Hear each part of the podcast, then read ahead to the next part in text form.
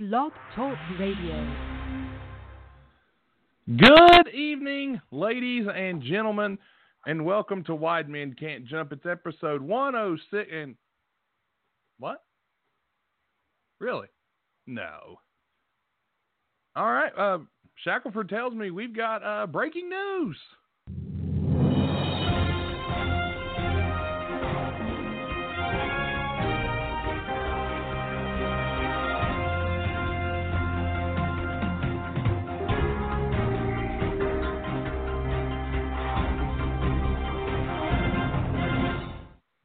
Well, ladies and gentlemen, breaking news right now. Uh, apparently, where are we where are we going?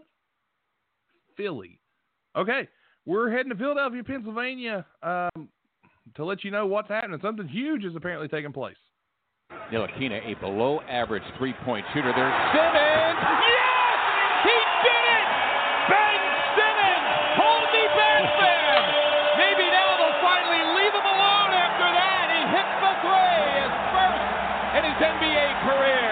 That's right. Ben Simmons has made his first career three point shot, and we've been looking all over trying to get reactions from the celebrities in and around the world on Ben Simmons' first made three pointer. But the only person we could get in contact with was Tracy Lawrence of country music fame, and Tracy had a very simple statement. Tracy, go ahead, let the listeners know what you thought about Ben Simmons' first made three. Hell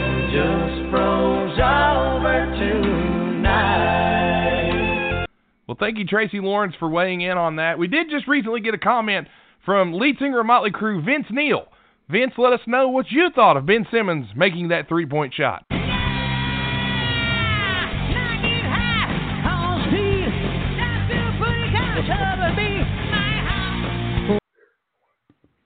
Well, there you go, ladies and gentlemen. Ben Simmons has made a three point shot in the NBA. What news? What a way to start this episode. And in and in other news, the world is dark today because the sun is fucking falling out of the sky. Yes, as you just heard, the Tracy Lawrence, hell just froze over tonight. Ben Simmons has made a three. We're going to talk about that and so much more here on Wide Men Can't Jump. It's Nate and Tim. Let's do it.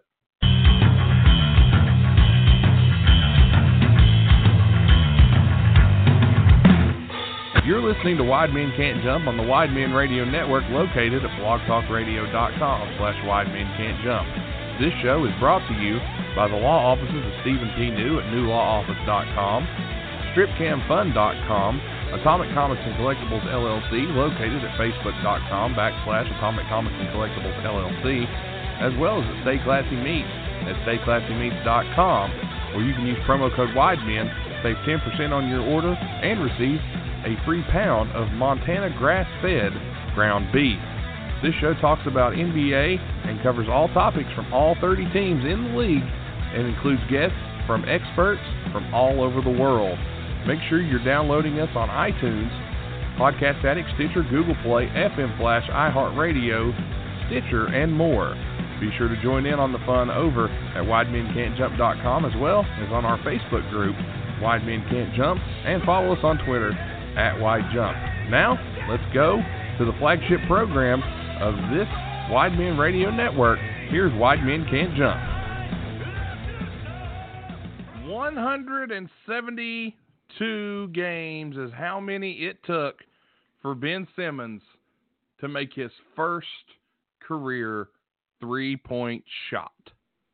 Okay, that's his first attempt. No, that's his first make. Okay, how many attempts has he had? Let me get let me check.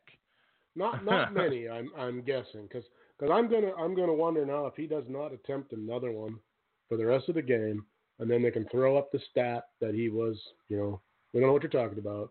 He was perfect that game against the Knicks, one for one. Hold on, let me let me get here. I'm I'm I mean, I know he doesn't. I know he doesn't try many. Mm, do, apparently, in his career, his statistics, he has averaged for his career point one three point attempts. Point one. So he takes what? Not many. God, I mean, that's what eight a year. Point, I mean, maybe maybe not. Well, that's t- point one is 10 percent in eighty-two games. Let's say if he played eighty-two, would be eight shots a year. Eight Let's see here. Oh of thirteen in February is what um, is is the last note I can find. Hmm. That just He was- uh, I, I, I let's just I'm uninspired by Ben Simmons making a three point shot. Um, good good for him, but that hardly gets the monkey off his back for not being able to shoot him because you made For one. real. Yeah, he's made one. He's made one in 172 games. So congratulations, Ben. That a boy Ben, you rip Way to do it. I mean, thank God the guy does other things. Well, he wouldn't be in the league if he did. He wouldn't be in the league if he didn't do other things.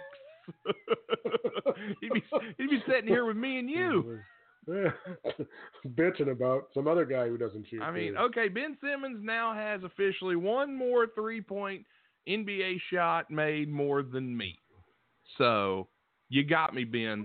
Oh, well, I, I don't me. know because I'm going to say that that one in the pros. I mean, how many does it take on the schoolyard to make up for that one in the pros? Well, One. he did have pros guarding him, so I, I'll give him credit there. So he's made one more professional three point shot than I. I'm going to dig up Ben Simmons' career stats. I will get to the bottom of this number because I am I'm not I am not impressed. We've got to know. Let me, let me tell you what. yeah. Let me tell you what we've got, Tim, about when it comes to Ben Simmons' career three point shots. We've got this.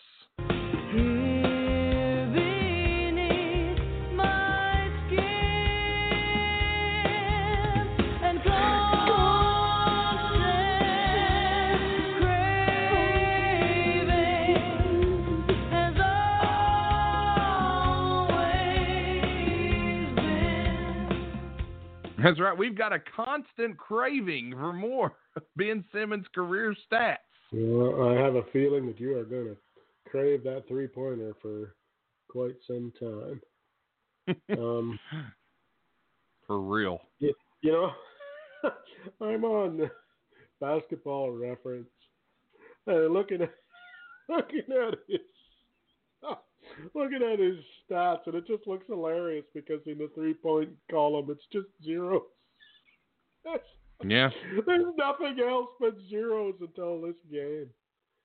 Oh my god. His his I mean in most of the years his three point percentage is zero. They just they don't even bother to put it in there. It's just zero. Yeah, I mean it's it's it's awful. So, but congratulations, Wow. kid, you made one. And if that announcer thinks that we're going to lay off of him for making one, uh, no, you moron. He was the number one overall pick, and he can't shoot. And he's not a post up Yeah. player. Get out of here. Who The point who guard was, who can't fucking shoot. who was they? Maybe they'll get off his back. No, pretty much everyone unless you're, uh, Everybody who is whoever they is, yeah, I pretty mean, much everybody. Uh, let's see here. Apparently Makes no Twitter is a apparently Twitter is ablaze after this. Uh, like, uh, as you know, how Twitter can blow up about things that Anything? Yeah, for real. Yeah, and we ain't going there. But anyway, No, we're not. Ben Simmons, well done, sir. Uh, that's one. You've only got about, well, I don't know. And we got to make like another hundred this season to impress me, maybe. Even then, I'm not so sure. Yeah, And even I'm then, I'm a- still. And I'm not a and I'm not a Ben Simmons hater by any stretch, but Ben Ben should be able to shoot a three with some regularity, and he doesn't even attempt them with some regularity. So, yeah, Makes no sense. not Really. I mean, we're getting super excited, and you think that you think that the guy just won, you know, the won Well, MVP on the last shot. You think we were talking Somebody's already half- somebody on Twitter's already put the Titanic music behind it. That's amazing. oh, I'm the king of the world. Somebody needs, well, somebody needs to make a meme with J- him and James Harden now, you know, or Steph Yeah. Curry or somebody like that would be a big deal. it's hilarious that Ben Simmons makes his first career three on seven years to the day. Um, the player, I, you know what? Let me let me find this. Was a this was a memory today. Uh, e- exactly Yeah, seven years ago today, uh, the player, let me find his name here, Jack Taylor for Grinnell College, scored 138 points in a game seven years ago today. So congrats, you made one three while that kid put up 138 points. So woohoo! Yeah, and meanwhile, in other news, James Harden attempted 10 in his last game and made five of them, and no one cared. And everybody said he was like, that was weak. You know, he only made five of 10. What a loser. Meanwhile, Ben is Ben is getting crowned the king of the threes because he made one. Yeah. Apparently, Ben has turned into Larry Bird uh, with his jacket on at the three point contest. Oh man, yeah, that's next. You know, he should be considered for uh, the three point I. I sincerely hope he enters the three point contest. I really Oh. do. It would be entertaining. There'd be enough bricks to build a new school down here in Logan. It'd be amazing to watch. Especially if it was held somewhere where they didn't like the 76ers, which I guess would pretty much be everywhere except Boston. if, if they have a losing record, all they have to do is hold it in Philly. Uh, yeah, that would be an snowballs for Santa, bricks so you can hold it at Tom Robinson's house. That'd be There, there plenty enough. There's a built-in fundraiser, bricks for Ben. Every bricks time Ben. Simmons, every time Ben Simmons launches a three and misses, we donate twenty bucks to build shelters for the homeless. It'd be a great charity. I think people would get Oh. behind that for sure. I I'll tell you who else. I'll tell you who else would get behind it. That is the great people at Stephen P. New Law Office, and I cannot recommend New Law Office more now than ever. Uh, I, uh, fantastic people that do great work. They will get you out of jams if you're in one. Uh, legal advice, free consultations. They'll tell you what you need to know. And Stephen P. New is not only a great lawyer, he's a great person. And that's I've heard. I heard a rumor that uh, Stephen P. New uh, makes uh, his coaching debut tonight in the Bogus Oh. Report. The Bogus report is going to be something else. And You know what? Let's go ahead. The the Stephen P. New- The Bogus report is coming up shortly, so let's go ahead and hear from our good friends at New Law Office. Go hit them up if you need any help in any legal situation. Personal injury, product liability, workplace accident, mesothelioma law, Social Security disability, unfair insurance practices, family law, employment discrimination, and more. All this can be handled at New Law Office with Stephen P. New. It's New Law Office with Stephen P. New. You can get your free consultation today by calling 1 800 208 9169 or 304 362 7345 for your free consultation. A new level of personal service, whether you've been injured or facing divorce or experiencing workplace discrimination, you can rely on compassionate, thorough representation from New Law Office. Be sure to contact Stephen P. New Law Office at newlawoffice.com or again get your free consultation at 1 800 203 9169. Stephen P. New answers to your legal questions. Again, contact the law offices of Stephen P. New, newlawoffice.com. Fantastic people doing fantastic things, and uh, they're on the side of the little guy. Check them out. Always great, Stephen P. New Law Office. Now, we're about to go. Uh, Cecil has sent in the Bogus report for this week in Golden State. Uh, Golden State Warriors are located in San Francisco.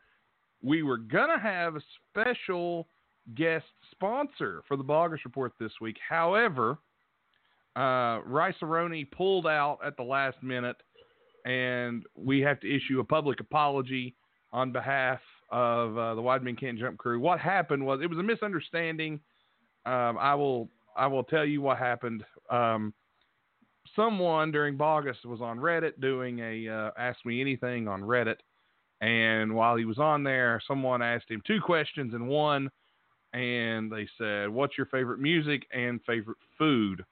Well, Bogus, his favorite food, Rice-A-Roni, and his favorite music is funk.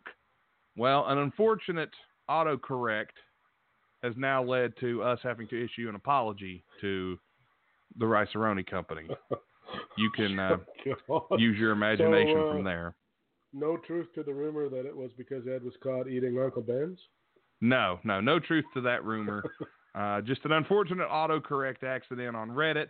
Uh, he was letting people know that he is the king of funk, and uh, an autocorrect accident turned funk rice into uh, something else. So we apologize. It's still the San Francisco treat. All right, let's get Indeed. to on this week's Bogus Report. What do you think, Tim? Roll the tape, Nate. We take you now to a Wide Men Can't Jump special sports bulletin. I'm spe- Cecil, special. I'm special. I'm Cecil. I'm so excited. I'm tongue tied, ladies and gentlemen. I'm Cecil B. Buck Norton, welcome to San Francisco, California, for this week's edition of the Ed Bogus Celebrity Basketball Tour.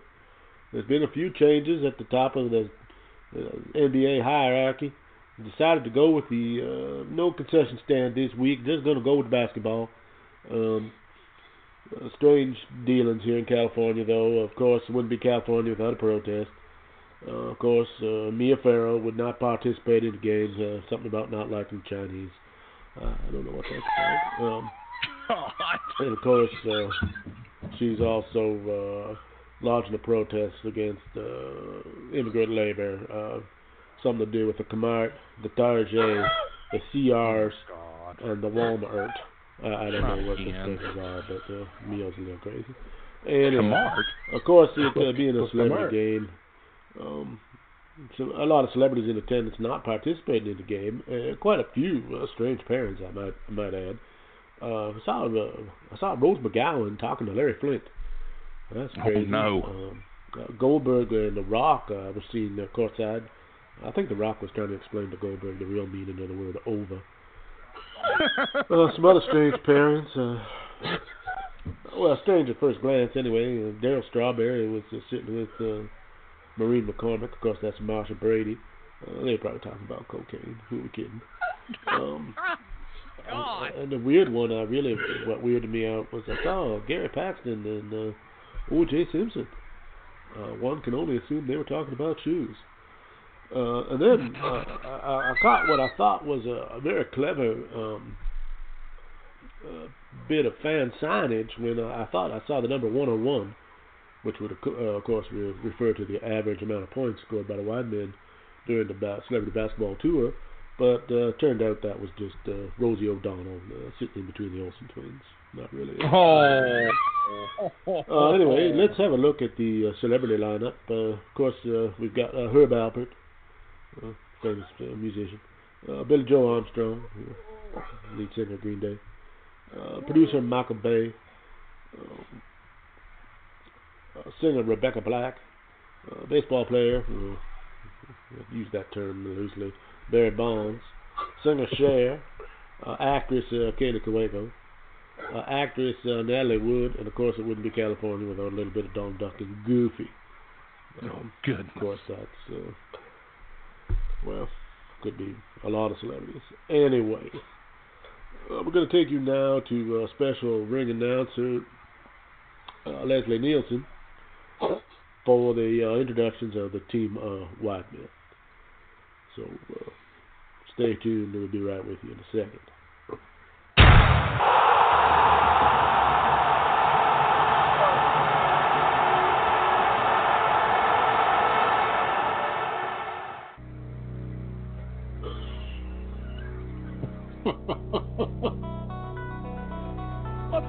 Budget? I'm Leslie Nielsen, and welcome to tonight's celebrity basketball game between the Golden State Warriors celebrity team and Team White Man. So let's get right to it. First up, he is the coach of Team White Man this week. He is a graduate of the University of West Virginia College of Law. He's a former member of the United States Army. He's the lawyer who is a destroyer of unlawful employees. He's a defender who won't surrender until the offender feels like a pretender. He is Stephen P. News.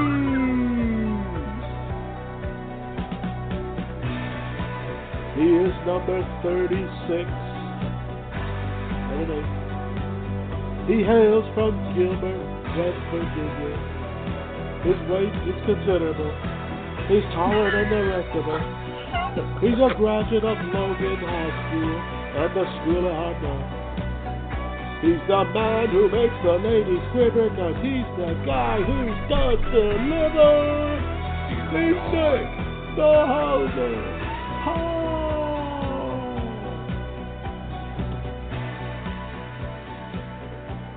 He is number 42 and a quarter. He hails from Oxnard, California. He weighs in at 197 pounds and stands 6 feet tall. He is a graduate of Oxnard High School. and if you can say it, he can make it. He's the baker that balls, the best of three falls, the free throw machine. Armando, the real deal with sex appeal.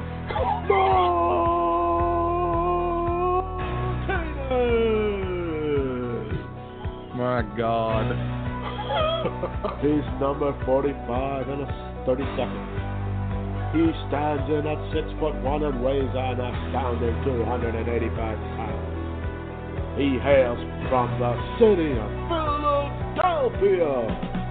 He is a member of the Delco Underground Metro Bus Association of Sports Science, better known as Dummy. He's heavy, not lean. He's a mean machine. He will take your cash and kick you in the ass. The H is for huge. Thomas H. Robinson III. T.R.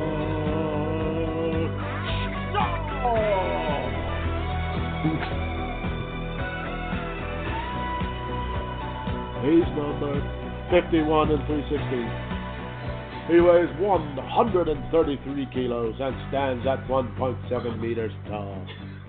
he is a graduate of the Beaver Lodge High School and a member of the Royal Order of the Canadian Moose. He wears a tooth. He loves maple syrup. He is Tim. I'm not PC and I'm never gonna be D.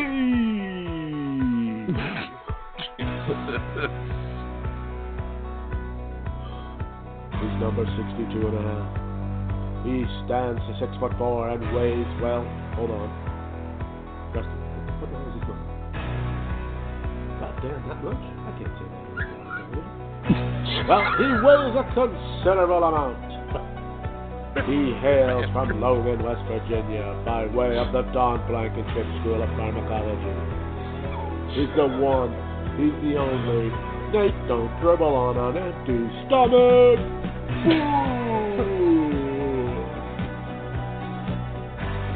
And of course, he's the captain. He's number 33 and a third. According to the local sheets, he stands in at 6 foot 1 and weighs the same as 800 quarter pounders. He hails from Princeton, West Virginia, and soon will be appearing on Broadway in a production of Holy Sheets. He is the one, the only, the American legend, Ed Pepto Bismol Bogus Bogus. Well, that's it for the uh, team introductions. Uh, uh, Leslie Nielsen never disappoints. What an actor.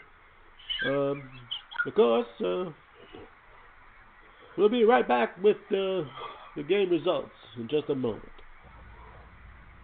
Ship my pants. Right here?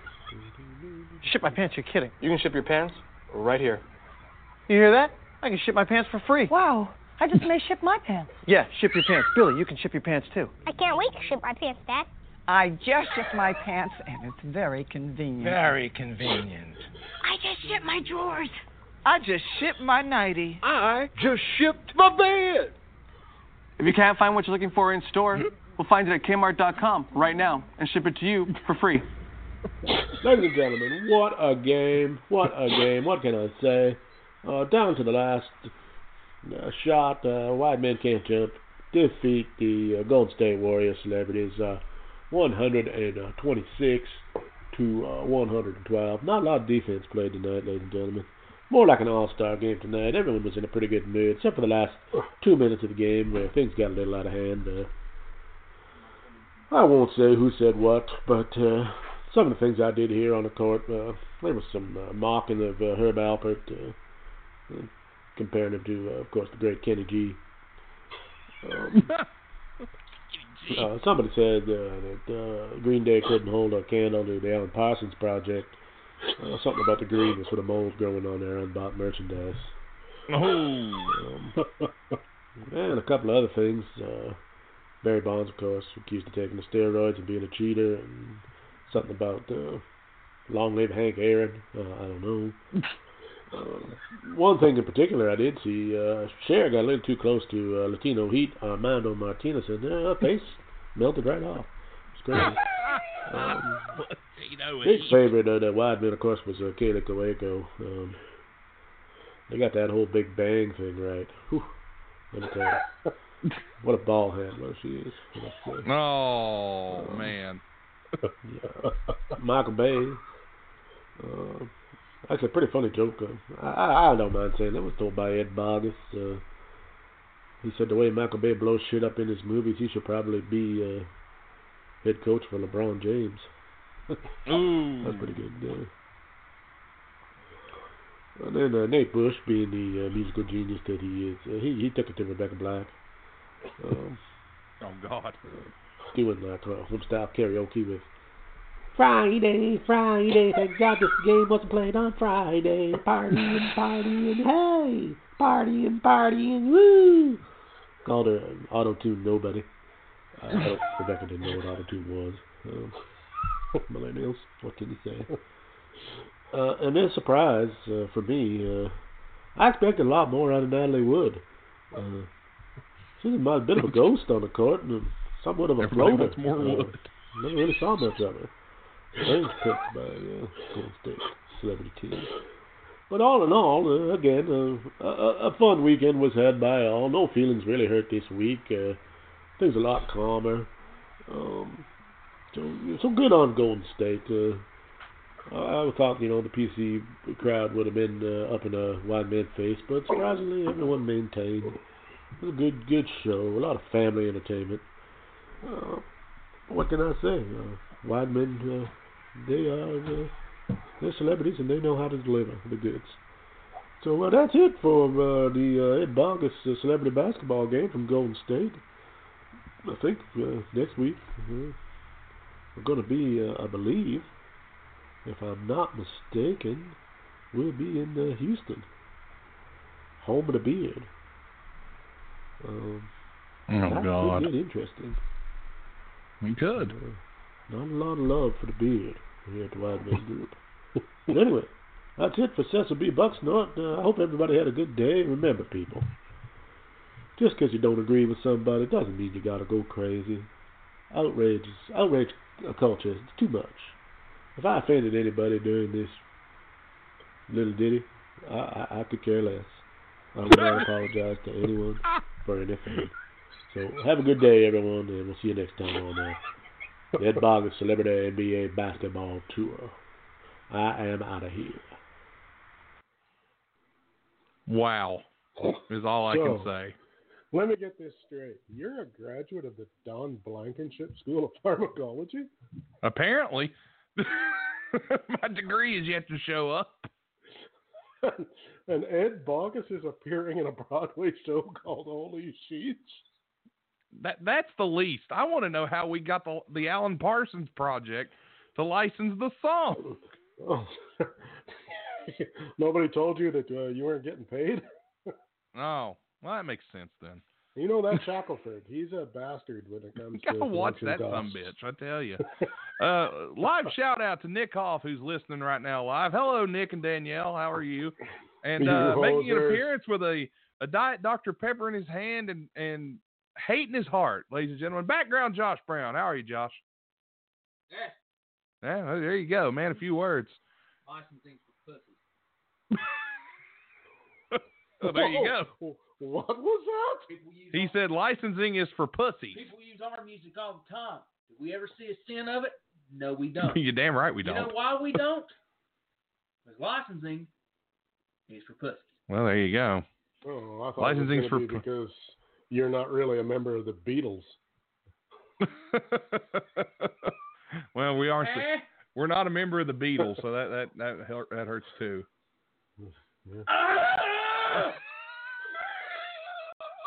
I'm sorry. You Well, triggered now. me because you said Beatles. Apparently. Oh. Uh, well, ladies and gentlemen, that was the background Josh Brown scream of the week, brought to you by. Brought to you by no one. Riddle by by Riddlin. By Riddlin. ah, ah, ah, ah, Riddlin. Number one, fuck you. Number two, it's brought to it's brought to you by the same people that gave you the licensing to the Alan Parsons Project. Hey, Alan Parsons Project. What Uh, well, that that was in fact It's Riddlin. the, uh, doesn't matter because licensing's for pussy. no, there you go. Well, on a note like that, I think it's time for a timeout. Let's hear. We already heard from Stephen P. New. We're going to hear from the the Titty website. Here we go. Are you tired of the same old average everyday lifestyle and the same old job that has you making less money than what you know you're worth? Well, you should head on over to stripcamfun.com. On Stripcam Fun, there are tons of eligible men and women waiting to perform for you, and you can join in on the fun yourself. Just head on over at stripcamfun.com where you can strip on cam and have some fun. If you get there right now, you'll get to see some of the most beautiful women, men, and whatever else your heart desires. And you can take advantage of the good times being had on stripcamfun.com. Make sure you get there right now and let them know that Wide Men Can't Jump brought you over. Because stripcamfun.com is not just for everyone. Must be 18 years of older to join in on the good times. Strip Cam Fun. Be sure to visit right now at stripcamfun.com where you can strip on cam and have some fun. And thanks to our great sponsors at stripcamfun.com. Always the best you can find on the web. And you thought I was gone. I thought you were. Little did I know. Well, I'm taking over this podcast. What's next? It's a- Josh Brown is a bit like herpes or interview, luggage. huh? Is that what we're doing next? I, I don't Another interview? I don't know what How we're many doing next. You Two. do two. yeah. Are they about an hour long? No. Well, yeah, actually. Well, combined. well, yeah, but Not to an interview. thank you. This is the guy from the He guy that's like from the, the, the team that Nathan talked to. Roll it. Roll that beautiful bean footage. Roll the beautiful bean foot. He sounds like a Uh, pissed off Jim Cornette in the background. Yeah, this is. We got our own Jim Cornette on this program. Oh goodness. You know, Oh no. Here he comes again. Here we- Here we go. Good night, everybody. Good night, Josh. Good night, everybody. ladies and gentlemen. Thank you so much for tuning in to Wide Men Can't Jump this week. We hope you're enjoying yourself. We're having a good time here. We love we love basketball. We've talked a little bit of basketball, but Tim, I was able to sit down and talk with Gerald Bourguet. I know that's a tough name. It's it's a little French for what we're used to here on this program, but um, he's a Is Suns Bor- insider. Is it Bourguet or is it Bourguet? I think it's Bourguet. That's how I believe he told me. Okay. I, didn't- I didn't want to pronounce it wrong, but um, he's a Phoenix Suns insider. Uh, he he knows a lot about him the Gerald. Suns. What? Say again. I'm sorry. I said we'll just call him Gerald. Yes, Gerald from Fansided and the Step Back. He he's got all the inside knowledge of the Phoenix Suns, and the Suns have been doing pretty well this season so far, surprising a lot of people uh, with their great play early on. And Gerald and I talked on Sunday night was when he was free, so I was able to talk to him. So we'll go ahead and go to my conversation with Gerald Bourguet, and then we'll come back. And Tim and I are going to go around the league, and we're going to talk about load management and some other things like that here on this edition of Wide Men Can't Jump. What do you think, Tim? Let's roll to Gerald. Roll Thank you, Josh.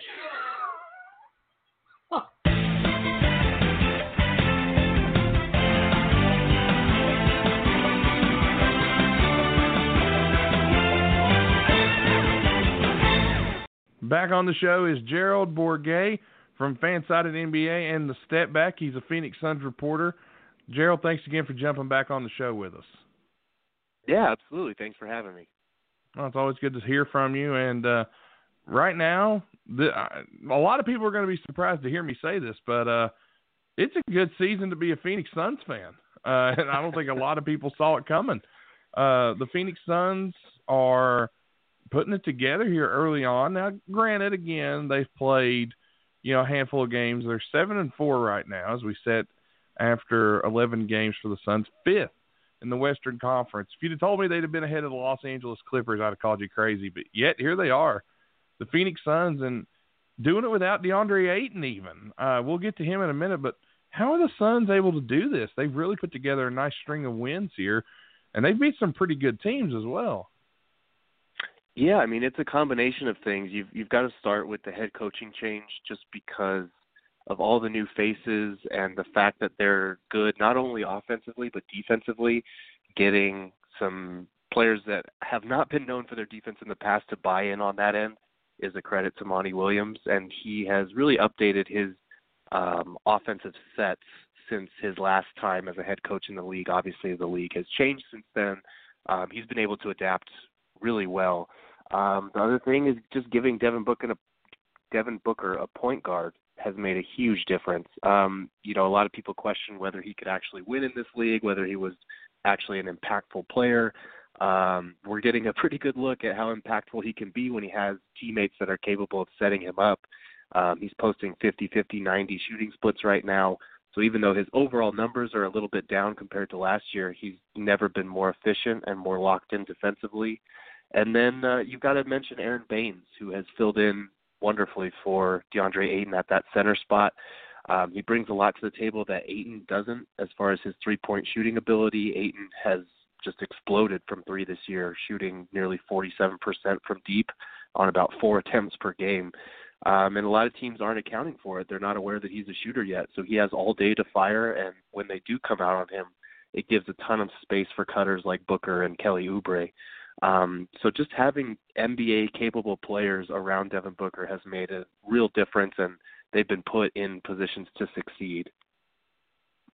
Yeah, they have, and Devin Booker obviously averaging 25 a game doesn't hurt either. Uh, he's doing very well here so far this season. But you mentioned having a point guard around him, Ricky Rubio, um, not known for his shooting abilities in the past, but has really had a good season so far.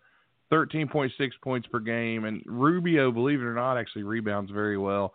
6.3 rebounds per game. And he's averaging almost nine assists per game. And here's the stat that a lot of people overlook he's averaging a steal and a half a game. He's got very mm-hmm. quick hands, can really cause uh, some fits, forcing turnovers, and he's such a good passer. Playing beside Rubio, what's what's that doing for Booker's confidence? Is it just improving and is Rubio making everyone better? Really, is the real question. Yeah, I mean he really is. You mentioned almost nine assists per game.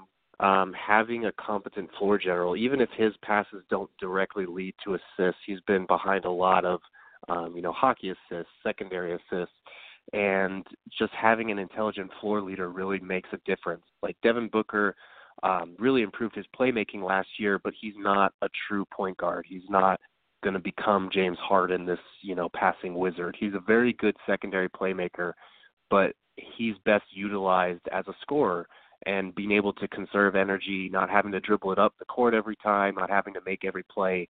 Um, it helps conserve energy for the defensive end for him. So Rubio um, really he helps set the tone defensively. Him and Baynes, um, he's at the point of the attack there on defense and uh, he, like you mentioned, he has shot the ball very well from three-point range, um, 37.5% on three attempts per game.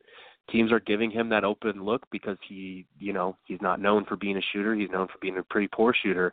Um, but he is taking the open ones that he has to take to make defenses respect him, and he's been making them so far. So, um, all around, Rubio has been the real deal and it's um, kind of funny now to look back on the summer and see how many people criticized that contract that the Suns gave him.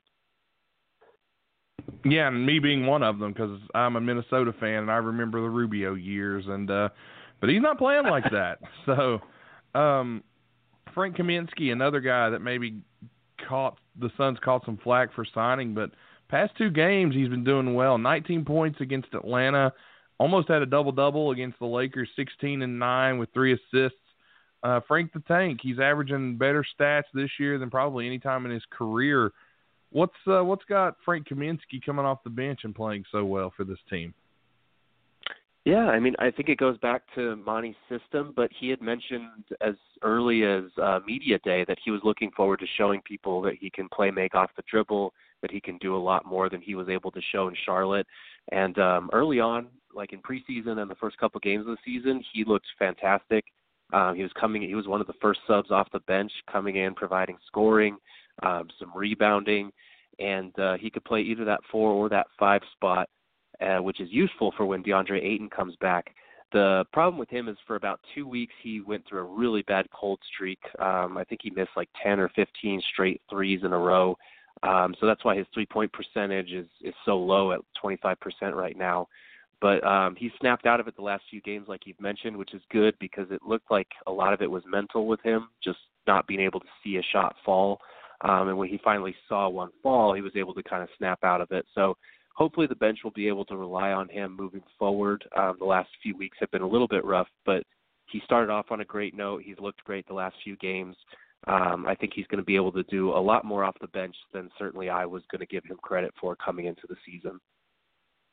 You mentioned Kelly Oubre, and he's a guy that I've sung the praises for for the past few years. I really like his game, like what he can do.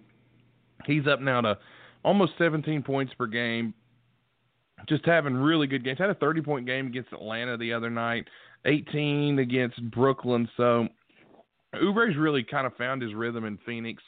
Uh, no longer a backup, getting that starting role, shooting well from the floor. He's averaging almost 50% from the floor shooting wise. Is Oubre really looking like the point guard of the future here? I mean, he's only 23 years old.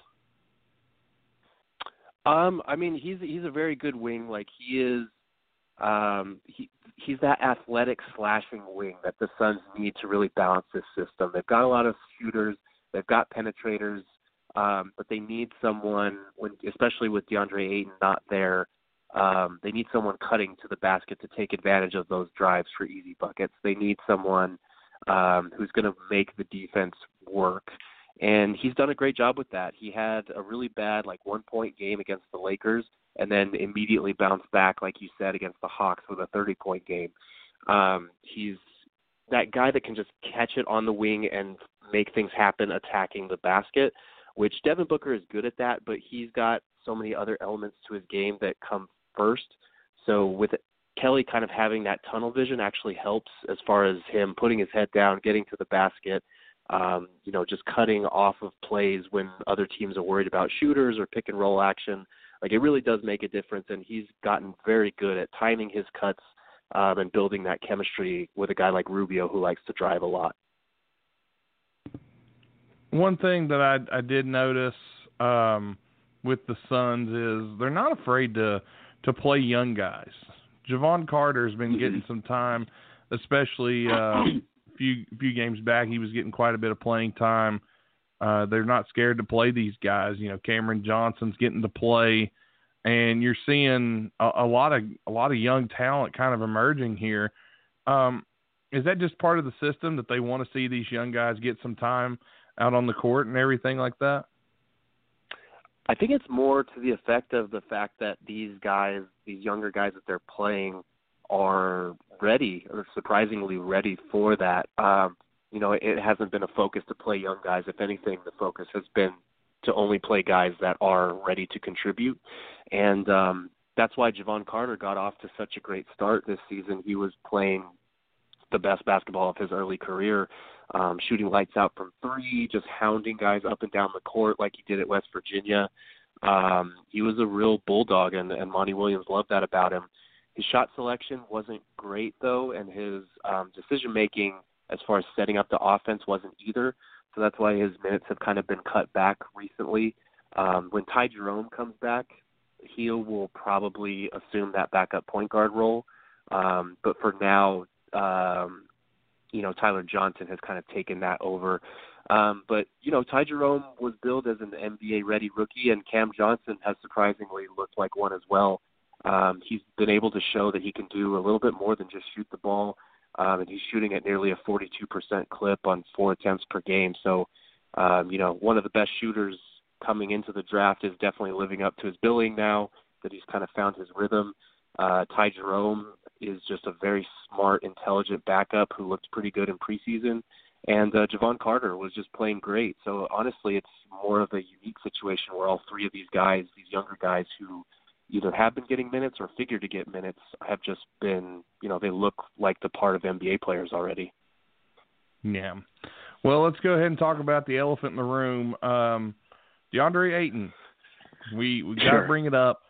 Suspended for 25 games for violations, uh, some sort of apparently supplement or, or something. What can you tell us about that? Because that was kind of kept a little bit hush hush. What can you tell us about what happened with Ayton? Right. So he was suspended 25 games for a diuretic, which is used. It's usually used as a masking agent to mask something else, like it makes you urinate more often um, to get stuff out of your system. Um, he was going with the defense that he ingested it, it unknowingly, which is why they were going to appeal it. I'm assuming they appealed it, but there really hasn't been a lot of information that's come out about it. And at this point, it's safe to assume that he's going to serve either the full 25 games or pretty close to it because we probably would have heard something by now on the appeal process if they were going to have a successful appeal. Um, also, the Suns' statement after the fact, after it was announced that he had been suspended 25 games by the league, was not exactly kind of backing up their guy. It was more expressing disappointment and saying that he'll do better moving forward rather than saying we're going to fight this or whatever it might be. So, um, for jury's out as far as what you believe that diuretic was for, whether it was unintentional, but it does look like he's going to serve the full 25 games. And uh, the only reason we're not talking about this more is the fact that Aaron Baynes has been so terrific, and the Suns are off to this great start. Um, you're definitely starting to see more and more with other teams' ability to score in the paint, just because they're taller and more athletic. That is definitely catching up to the Suns because their two interior defenders now are Aaron Baynes and Frank Kaminsky. Baynes is a very good positional defender, but a lot of times he is just he's not tall enough. He's not big enough down there. And Frank Kaminsky, same thing with him. He's very tall, but probably not strong enough to be, you know, a starting or backup center if your goal is to be a good interior defensive team. So having a guy like Ayton will definitely help. Um, but for now, thankfully, the suspension hasn't been a huge topic of discussion because the Suns are faring so well. Yeah, it's interesting. I would actually like to find out what kind of diuretic he was taking. Um, because it depends. Again, it always comes back to the was it prescribed. Sometimes diuretics are put put in with some blood pressure medications, so he may Right. have took it without knowing. Uh, I mean, it really it, it depends on what the diuretic was, uh, and was it prescribed or was it just a supplement per se. Um, so again, it all comes down to that. I'm sure if it was a prescribed medication, that he wouldn't have gotten suspended. But um, Right. you know, that's just one of those things that kind of happens here. Uh, Suns' offensive output can't be denied, though. They are fourth in the league right now in points per game, averaging 117.6 points per game, and not bad in field goal percentage either. The t- as a team, they are second in the league at 47.5% shooting. So that's some pretty solid numbers from this team. And we haven't talked about Dario Saric, and I do love me some Mhm. Dario Saric. Um, what can you tell us about Dario Saric's contributions to this Phoenix Suns team? Yeah, I mean, a lot of people have been like disappointed with him, but I really don't get it. You know, I guess they're just looking at the scoring column and seeing that he's only averaging like 11 points per game, but you look at his shooting splits, he's very efficient, 46, 40, 80. Um, you know, he's a plus 7 when he's on the floor. He's rebounding the ball. His help side defense has been tremendous. Like there are some nights when he's a little bit um undersized at that 4 spot, but now that he's kind of gotten his groove from three point range and become a little bit more confident. A lot of the passes that he makes are very intelligent. Like he's just a very good all around basketball player and he's the kind of guy that will go under the radar, but he's kind of the epitome of what the Suns have needed all along, just NBA caliber players who know what they're doing. Um, just guys that can move the ball, can score when they're open, um, and can defend well enough. You know, like that is something that Phoenix has been lacking for years now. It's the reason why Devin Booker's teams have never won 30 games. And having a guy like Saric, I, I feel like he is the poster child for you know what you can do when you add real NBA players to a couple of upcoming stars like Devin Booker and hopefully DeAndre Ayton once he's back. Yeah, I know. As a Minnesota fan, he's sur- surely, surely missed in Minnesota. Um, I really like the way he spaces the floor too. He can space out a floor, and he knows exactly where he needs to be.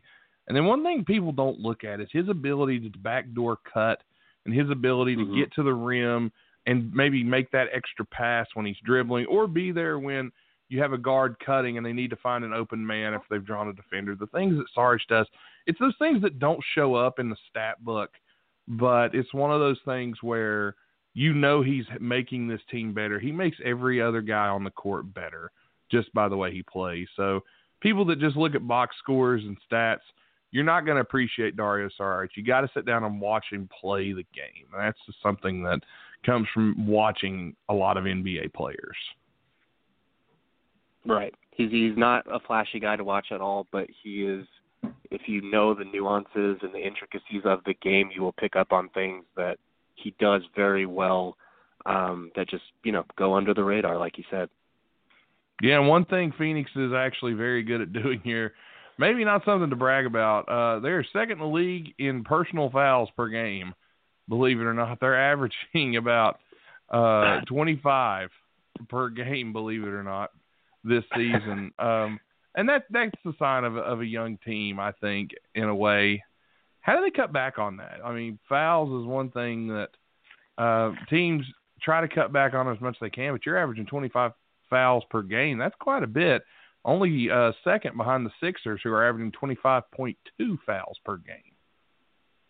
Right. There's been a lot of talk about that in the locker room and uh, from Coach Monty Williams as far as they're actually okay with it right now. They're not okay with it, but they view this as kind of a hurdle that they need to get over as far as establishing themselves in the eyes of the league as a physical defense. You know, the whole earning the officials' respect kind of thing.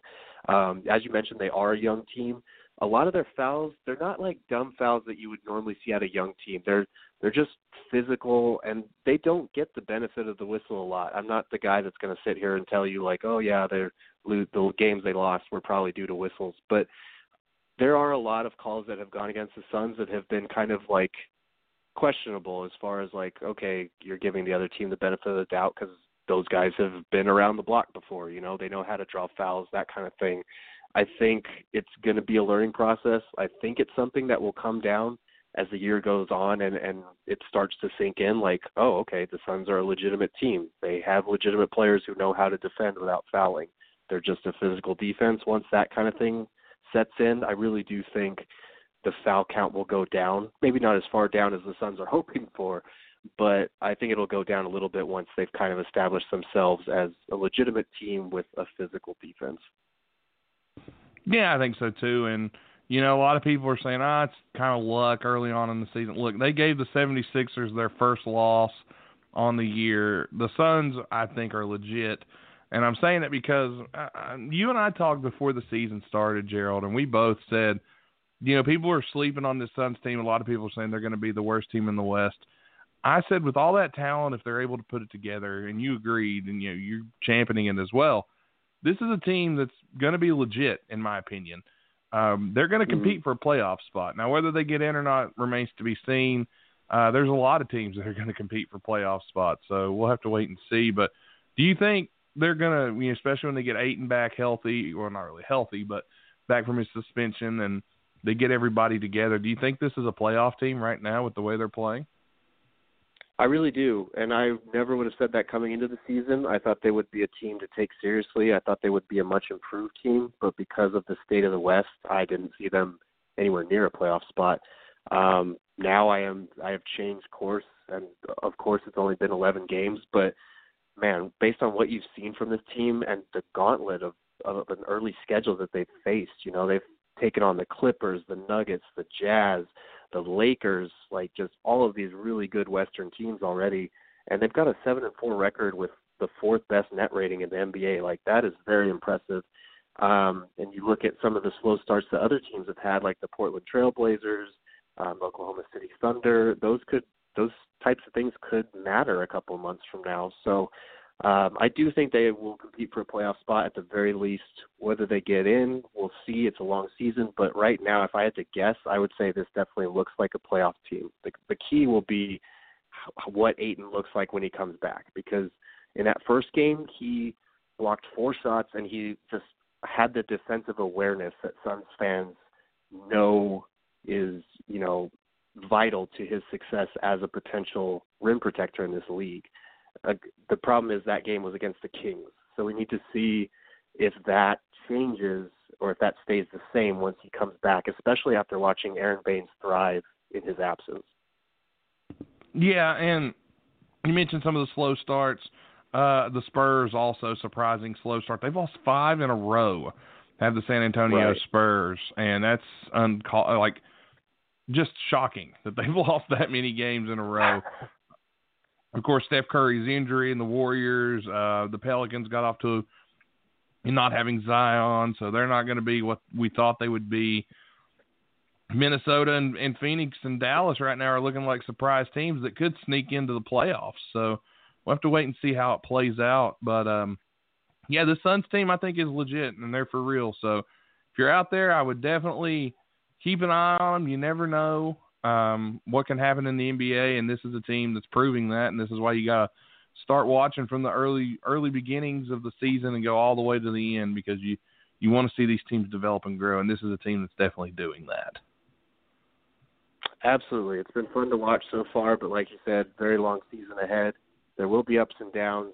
Um, the good thing is Monty Williams is aware of that, and he's emphasized over and over and over again to both his team and the media that their goal is to improve month to month. It's not to settle on what they've accomplished so far. Um, so hopefully that month to month improvement continues because if that's the case, we could see something very special by the end of the season. Absolutely.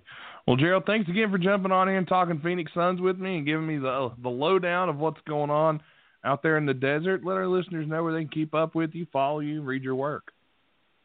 Yeah, absolutely. Um, so you can follow me on Twitter at R A L D B O U R G U E T. Um, and you can check out my work on fansided.com slash NBA. Um, we've got a lot of good content from a very talented group of writers, and um, I'm providing Suns coverage as well as coverage on other teams when they come to visit, um, just kind of depending on the matchup and who's in town. But uh, definitely Suns coverage and additional NBA coverage all on there. All right. Well, thanks again, Gerald, and we hope to have you back later as the season goes on. Talk a little more Phoenix Suns and get some more uh, lowdown on what's going on. So thanks again for jumping on. Absolutely. Thanks for having me. Anytime. Thank you.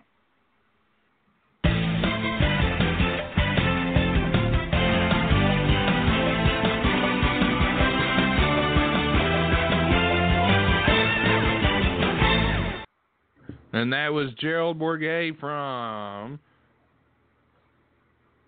the Phoenix Suns. Like my dramatic pause there had Well, nothing to do with the fact that I thought I was going to sneeze. That's what that was, eh? Yes. but Gerald, thanks again Alright. for Gerald from Fansided for jumping on talking Phoenix Suns with us. We appreciate him. And uh, speaking of appreciation, the good people at Stay Classy Meats have hooked my freezer up. Tim, you saw a picture of my freezer the other day, didn't you? I hate you. We actually made some Stay Classy Meats steak the other night. Um, my mom made them. Yes, I let my mother near the grill. I know, I know, scary, but no, she did a great job. Uh, they were fantastic. They came out perfect, tender, not a lot of all the, all the fat was right on the edge of the strips, right? And it was just just cut away so easily. Nice steak, good good cook with it there. Nice all the way through. I'm a medium rare guy. It was a little closer to medium for my liking, but it was still delicious. And Stay Classy Meats, man, never had a bad product from there. My family, by the way, is crazy about the honey bacon. I don't care if you haven't tried this. My brother-in-law is one of the most picky eaters you'll ever meet. He's very simple. He doesn't like a lot of like if you put more than salt and pepper on something, you're doing it wrong. That's how he is, and that's true. He's very he doesn't like a lot of spice, a lot of anything on his food. Um, he tried the honey bacon from Stay Classy Meats. He's hooked. He loves it. He wants more. Uh, so he's going to be ordering some soon. So Uh, Stay Classy Meats, man, check them out. That honey bacon's fantastic. I highly recommend it. It's got my family going crazy. It's really good, really, um, and everything just fries up simple or grills up real easy. It's really good quality product. Uh, check them out and let's hear a little more from them.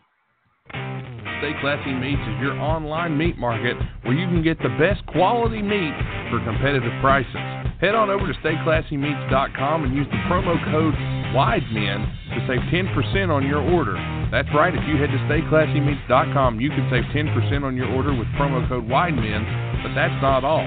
Not only will Stay Classy Meats give you 10% off, they're also throwing in a free pound of Montana grass-fed ground beef. Make sure you get over to stayclassymeats.com right now to check out their selection. Whether it be pork, ribs, chicken, steak, bison, ribeye, or any other type of meat that you desire, you can get it at stayclassymeats.com. They are high quality meats that you will not want to miss out on. If you like to eat well and eat clean and eat some of the best quality product out there, Stay Classy Meats is for you. Again, head to stayclassymeats.com right now. Go check them out, stayclassymeats.com. You want to get there and you want to get there quick. Great prices, great quality products. It's something you really need to really check out, stayclassymeats.com. Well, Tim, we promised the people we talk a little NBA tonight, and that's what we're going to do an hour into the show. Uh, but you and I talking, of course. We had Gerald on. He was great and had a little fun to begin the show. Um, let's look at some news and notes around the league right now um, before we jump, because I, I want to talk about a couple of things that happened in the college world as well. I think there's some things we really need to talk about there. But um, let's check it out here. Uh, Ryan Anderson got waived in case anybody didn't uh, missed out on that, Ryan Anderson gone now from the Houston Rockets. He is no longer on that squad, so he's available now for uh, teams to clear through waivers. So Ryan Anderson's a nice forward. We'll see uh, if anybody goes and picks him up. He's a nice piece. Um, Portland today waived Pau Gasol. Uh, he's been unable to successfully rehab the left foot following surgery and the Blazers had uh, protections in their one year deal what they signed with him. Um, but yeah, he's going to be gone from the Blazers team. They're working on de- details of a coaching role though for Pau Gasol in Portland, so his NBA career may be over. But uh, Portland wants to keep him around to coach some. But speaking of Portland, Tim, Portland was back in action last night. No Damian Lillard, but there was a guy on the court that we both recognized. Carmelo Anthony back out on the court for the Portland Trailblazers. They fall short of the New Orleans Pelicans 115 to 104. But uh, Melo came out 10 points, four rebounds in his first game, had a block, but man, Melo's plus minus looked as mellow as ever. Minus 20 in the plus minus. Two Yeah. or three from three, uh, four or 14 from the court, uh, but really nobody was really on fire last Yeah, night for yeah. the Blazers. CJ McCollum, um, he had he led the the Blazers with 22 points. But what do you think, Melo back back in the league now? Uh, Mel- Melo apparently was not working out because uh, 24 minutes, and uh, by all reports, he was gassed. Um, and you'd think he'd get into some shape. Mind you, Carmelo doesn't really know too much about the uh, defense. Um, No, and he never did. And, and I don't think Portland.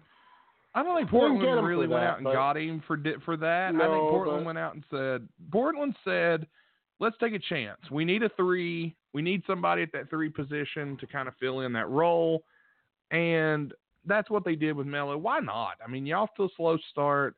You're not, you know, the team's not playing well right now. Why not take a flyer? It's really a, you know, low, no risk, high reward kind of thing. I don't blame them. No, and they they just got to use him. They got to spot use him. I mean, he gave he turned the ball over a pile of times last night too, Yeah. so that doesn't help. But I mean, he, uh, he as a role player, uh, he he could serve a purpose for a lot as of long teams as probably. as long as you're not paying the guy what he was getting paid before, I Well, think having him on the so- fine. Yeah, and they're not. So, and if if Yeah. it doesn't work out, they'll just they'll cut him loose and end the story. So Yeah, uh, I think it's worth the chance. I really do. I, and I'm glad to see him back out in the uh, back out in the league. It's good to see Melo. Melo's a great. He's a great player. Probably going to be a Hall of Famer one of these days. Um, Mm, maybe, maybe. maybe, I mean, ev- uh, maybe, maybe eventually, maybe. Uh, to Yeah. get back to that Houston Rockets story for a brief moment. Um, what did he did he demand like that he get to touch the ball once or twice during the game, or what was what what was the reason for cutting him loose? I just it wasn't working out. I mean, the lack of defense and just seemed like it just wasn't working. I I don't know why exactly. Uh, that I mean, just how, seemed how to be. much how much was he really playing, um, or was he even for that matter? I'm wondering. I mean, not much in Houston, honestly, and not much. You know, Atlanta got him and brought him over, uh, but they just wanted the contract to create space. They just took on the bad deal. Melo's just not like the past few seasons for Melo. He didn't do well in Oklahoma City. He really hasn't done well since he left uh, New York. That's really been the last place he kind of Well, thrived I'm was not, in New York. I'm not talking about Melo. I'm talking about uh, Anderson.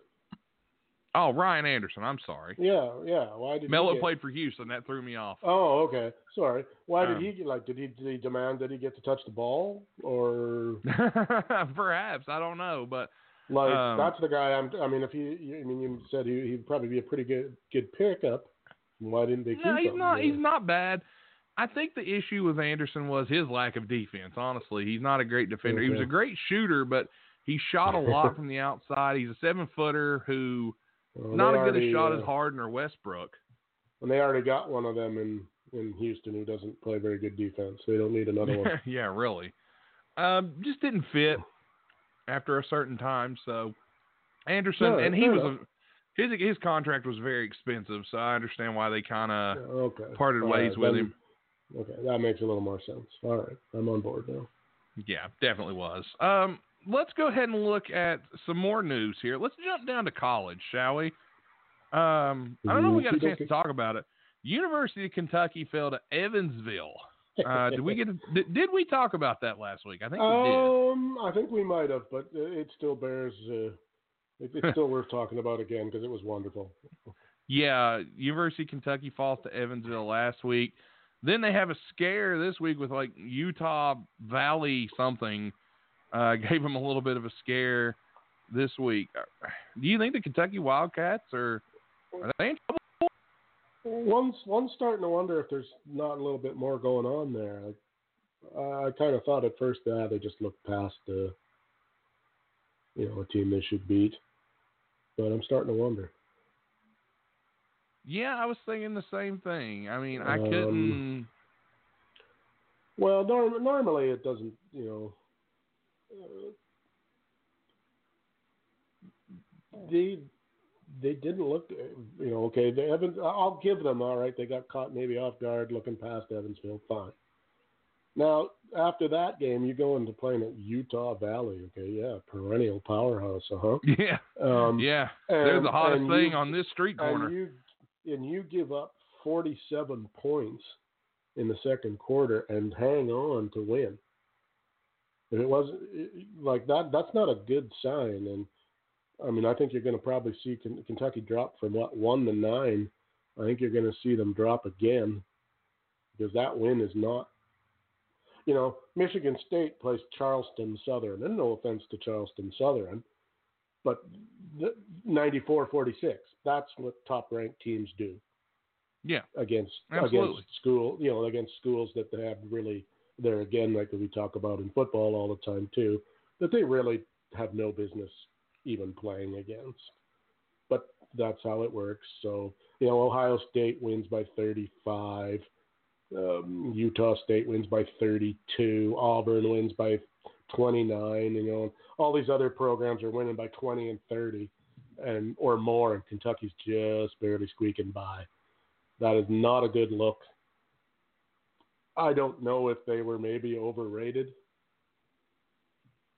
I'm not sure. Um, what I find interesting about looking at their that that, that game against Utah Valley, anyway, um, they don't have any bench. They play seven. No, they really don't. They played seven guys and they got nine points off the bench, so they've got nothing. Like maybe their starters are worth talking about, but maybe those boys are getting tired.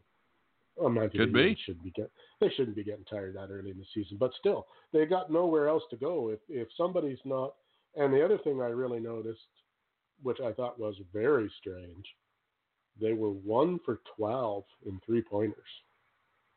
How many college Hmm. games do you see where a team only gets one three?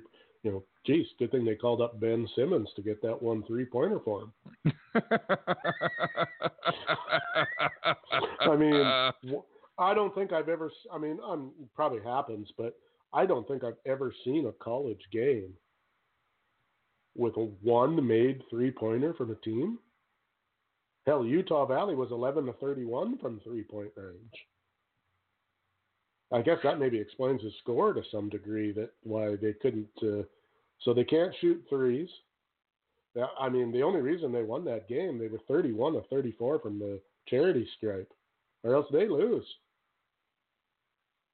So yeah, so I mean, a 20 point swing on the free free throw, free throw line. That's always so hard to say for us Canadians, which is kind which is kind of funny because we like free stuff. But anyway, um, yeah, I don't know. I don't know what's going on in Kentucky. Something. yeah, I don't know. what's going on. There are issues for sure in Kentucky.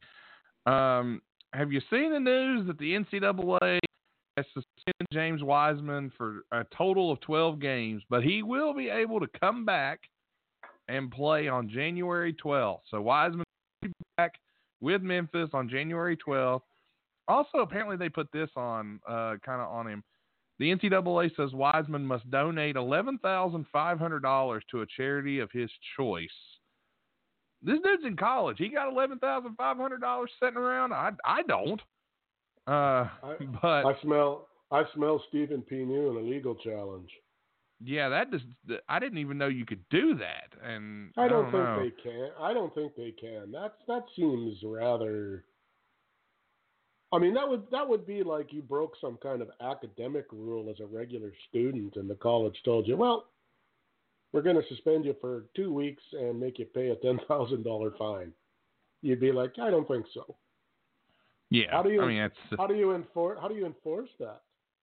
that's what I'm trying to figure out. I'm like, you're going I to mean, force this guy to pay back money that it just doesn't I guess matter. they don't let him. Pl- they don't let him play. I guess if he doesn't pay, I suppose. But I, I guess. I don't What's know. It's- crazy it's- about that, Nate, is he went from you're fine to you're ineligible to we don't know to now a certain length of time you're ineligible.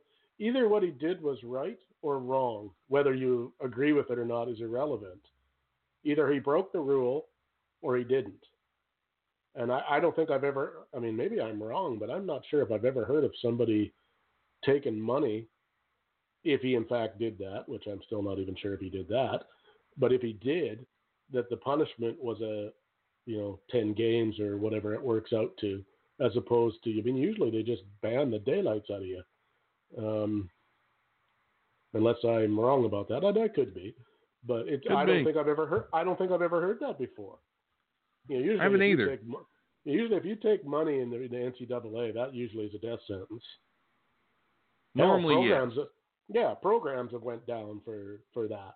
So Yeah. it's something don't seem right in that whole scenario either, and I I don't know what it is, but uh, Well, speaking of don't seem right, let's go ahead and bring him on, ladies and gentlemen. Lou, making a long, Lou. long-awaited Lou. return. Lou, what's up? Uh, I don't know, take that as a comment or an insult. Anywho. Good to hear from you again, Lou. We've uh, we've yeah, I've missed been your trying calls to a couple find you, times. But I by the time I try to get on the, you, uh, I don't get in. I'm sorry, Lou. It's uh, it's a busy program, but we're glad to hear I from know. you again. Thank you. how's things going All in right. the Garden State? Twelve games suspended. Oh boy. I mean, look, it's not like he stole the money. I mean, also, yeah, from his mother. I mean, this this could be, should be a game viol- violation or twelve games. I don't think so. I'm- Well, you got to remember the NCAA is the biggest bunch of bullies probably running anywhere at any time, and they're money hungry and all, and that's all they're worried about. So that's how I look at it. They're not an organization that I want to deal with. Yeah, they'd probably been okay if they would have got a cut of that money. Then they probably would have. Oh yeah, their- if you bribe would've them looked real the other way. good, they'll be your buddies. You gotta do it right though. Oh, oh yeah, yeah, of yeah, course. yeah. There's channels for the bribery. I mean, Yeah, this is this isn't some Mickey Mouse organization we're looking at, Lou. We we We're not- bribe correctly here, okay? Yeah, we're not bar- we're not barbarians or anything. We we do this with uh, like gentlemen. We bribe. Right. Absolutely. Yeah, I don't- Uh, what are your thoughts on know. Kentucky, Lou? Oh, you you mean the biggest upset of the century in basketball? Wow. I It's I didn't see that coming at all. I mean, was- unlike Evansville, who we probably think is like a second-rate banana team, almost like Division Two, and they uh, beat Kentucky at their home court no less. I'm like, is this a typo or has this actually happened? When I first uh, read about, it, I'm like, nah, nah, this must be an, this must be an error. I must be dreaming or something. Surprise. But you know, I don't think it's going to hurt them in the long run. I think Kentucky's going to bounce back and forget this loss even happened. By the time uh, conference play comes around, they're going to be right back up again and forget this whole thing ever happened. So one of those. Well, it's not like they're in a gonna it's not like they're in a conference that's really screaming powerhouses here. So. No, you know, no, not at all. yeah. So we'll have to wait and see what happens with Kentucky. Um, any other NCAA thoughts out of you, Lou?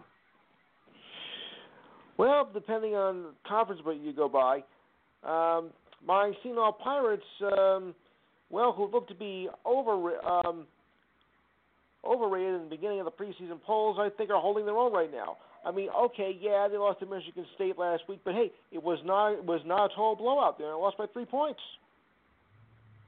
so they're holding their own right now. Because usually when they play against a top-ranked team at the beginning of the year, they get they get you know whooped. But uh, they held their own against Michigan State, and uh, they're doing pretty well right now. So I think I watch out for the Pirates this year. Yeah, I mean they- they've got a good shot. I think. What do you think, Tim? We're talking about the, the good old Hall here, aren't we? Yes, I am from Jersey, you know, This is true. Um, and it's only 20 minutes from my house. I would say, uh, yeah, they, I think they'll be all right. Yeah, they got a Seton Hall is. I when I was a younger man, Seton Hall was a team that was usually up there for quite a distance. Well, the bi- we Yeah. miss we miss what was the Big East. I know that. I know I miss it. God, yeah, we, that we was talked team about it on here before. That was some of the best stuff in the world back in the day. Well, I mean, Sure. yeah, I mean, I mean, you look at even now though. I mean, you used to, uh, yeah, because I mean, Georgetown, St. John's, DePaul, those teams all used to be pretty good. St. John's had a good. good game tonight. Yeah, Marquette, Villanova, all those teams used to. be- Syracuse. Yeah, there was all there was that was a perennial powerhouse for basketball at one time, and they kind of fell Oh, yeah. by the ways, kind of fell by the Now we got you know um, the just known as now the Catholic Seven. I like that. That's what they call it. And I like that. Um, but Seton, yeah, I did no, not make Seton, that up. Seton Hall will be, uh, they'll be fine. There's no reason they, they there's no reason why they shouldn't win the, that conference. Well, last year their conference record wasn't that great. So, and when I read the uh, the polls, are like, how was Seton Hall ranked top in the in the top 15? Their their conference record was pathetic last year. Their overall record was just you know mediocre. So, Well, you know, I was a little skeptic about it. let's let's be honest though. Now we're we're, we're trying to put you're trying to apply logic to college sports rankings. Yeah, I really. a lot. You know, and there's there's just no figuring out any of it. Uh, teams lose and don't drop. Teams win and drop three spots, and you have no that's idea. that's I- crazy. Yeah, it's insane. I, I That- mean, that's one- That's one good thing about the tournament. I'll say that. Um, by the end of the season, we know who's the best. You can't argue. We should know. If you get in, just win. You, yeah, I mean, I don't. Has it ever really happened where whoever won the title, you went, oh my god, these guys shouldn't have even been, you know, in the in the tournament. It, Yeah. That never happens. Maybe at least Houston.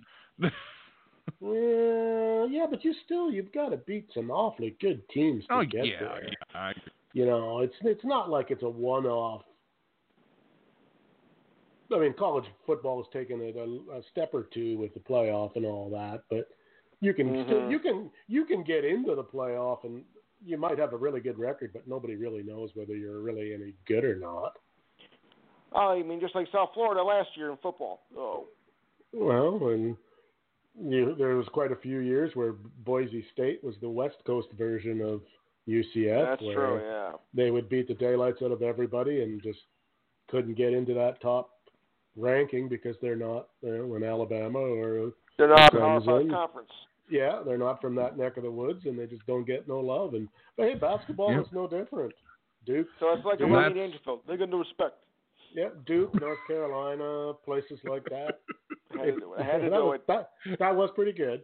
Um, it was. That, there- that- I liked yeah, it. yeah, yeah. I mean, there are certain teams in college basketball that get the benefit of the doubt, regardless of whether they're any good or not. And they really have Yeah. to stink to get.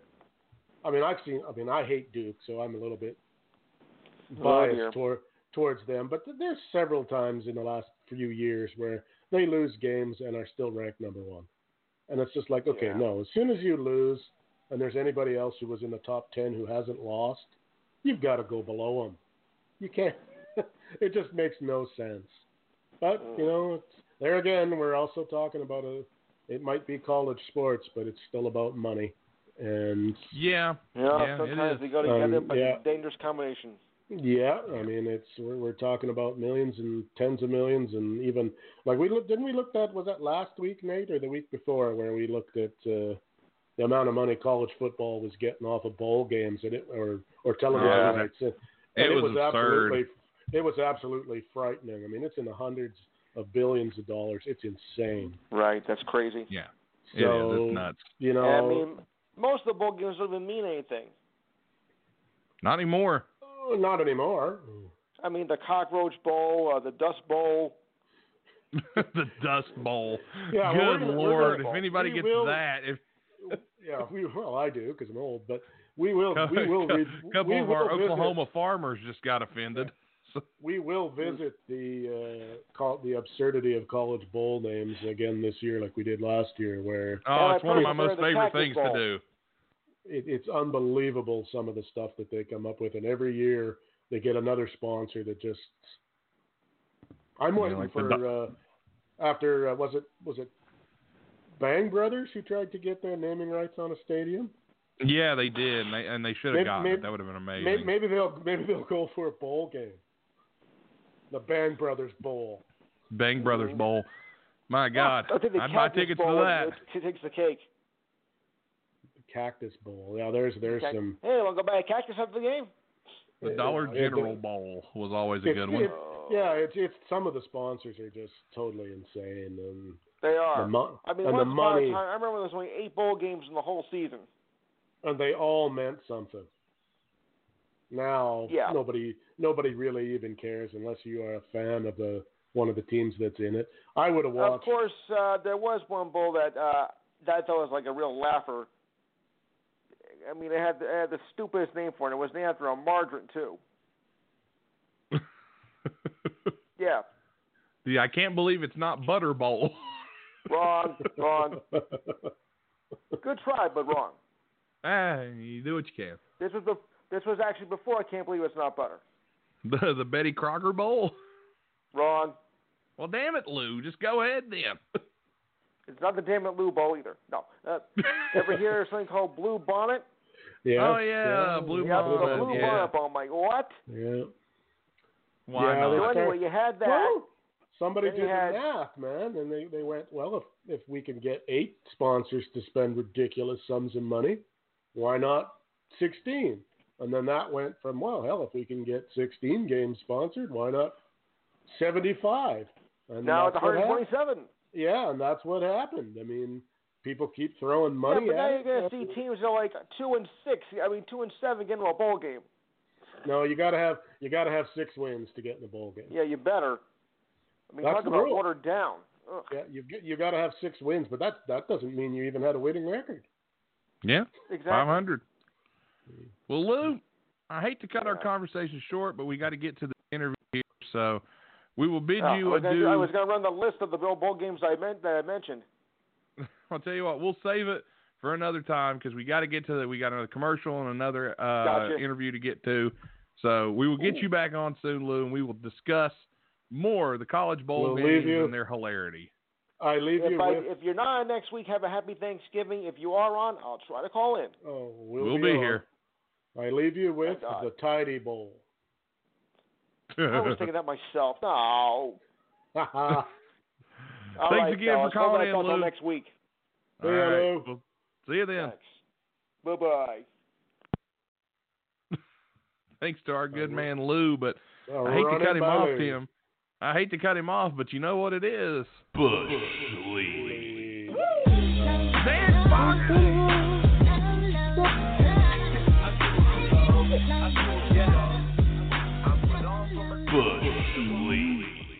Bogus shakes his ass because it's time Hold for on. Bush League. Ladies and gentlemen, on the main Wide Men Can't Jump stage, it's Get Your Dollars Ready. It's Ed dancing Bogus. Bodacious Bogus himself, ladies and gentlemen. Bodacious Bogus. Well, Tim, head on over to the Wide Men Can't Jump Twitter page. Oh, Go shit. check. We got our three Bush. We have our three Bush League nominees for this week. Go check them out. Go to the bottom one. We'll start there. Does Ed use pasties? Please tell me yes. Pasty. Oh goodness. Right, Let me know I when you're am- ready. I'm there. Our first nominee this week, Enes Kanter, plays hot potato with the basketball. What is he doing? Ball bounces in between his hands like he's got blue bonnet on his fingers. And he looks like okay. I mean that is like awesome hand-eye coordination. Yeah, and then he, must looks saw- like like he's confused and he doesn't really know what happened. well, he was looking in the crowd. He, he looked in the crowd and saw somebody from Turkey, and he got worried. So I think that's what happened. well, I was gonna blame like maybe a laser pointer. From the sniper from Turkey.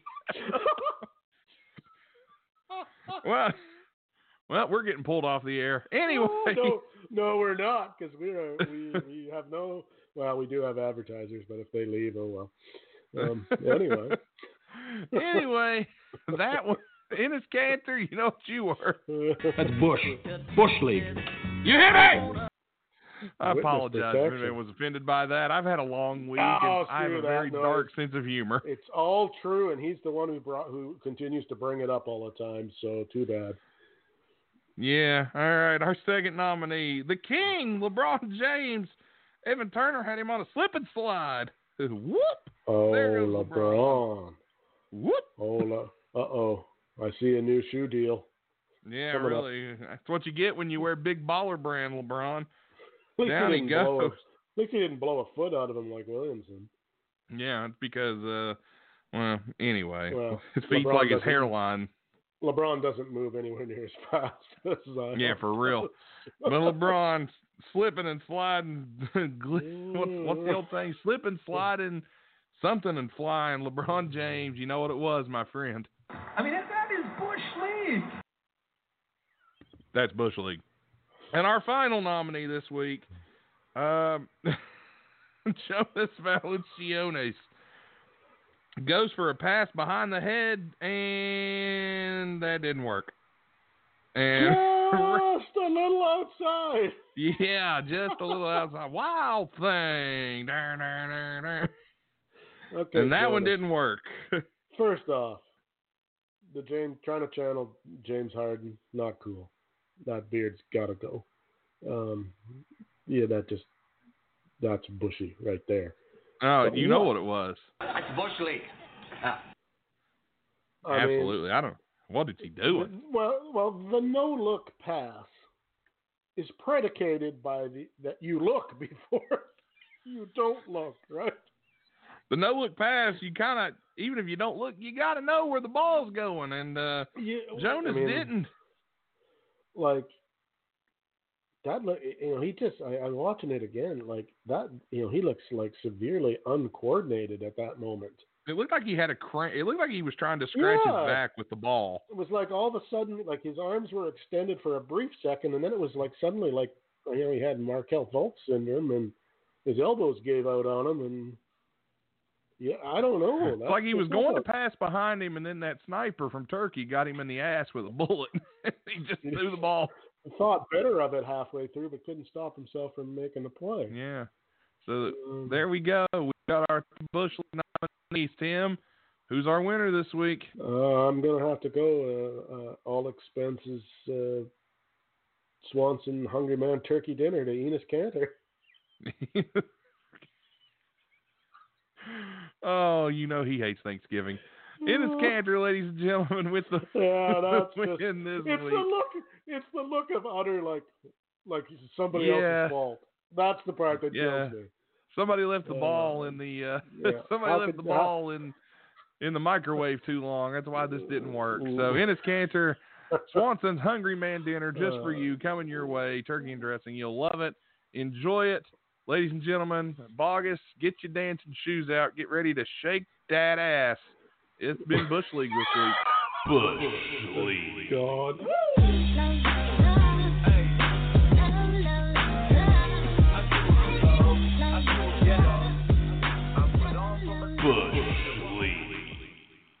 Starring Bogus on a pole.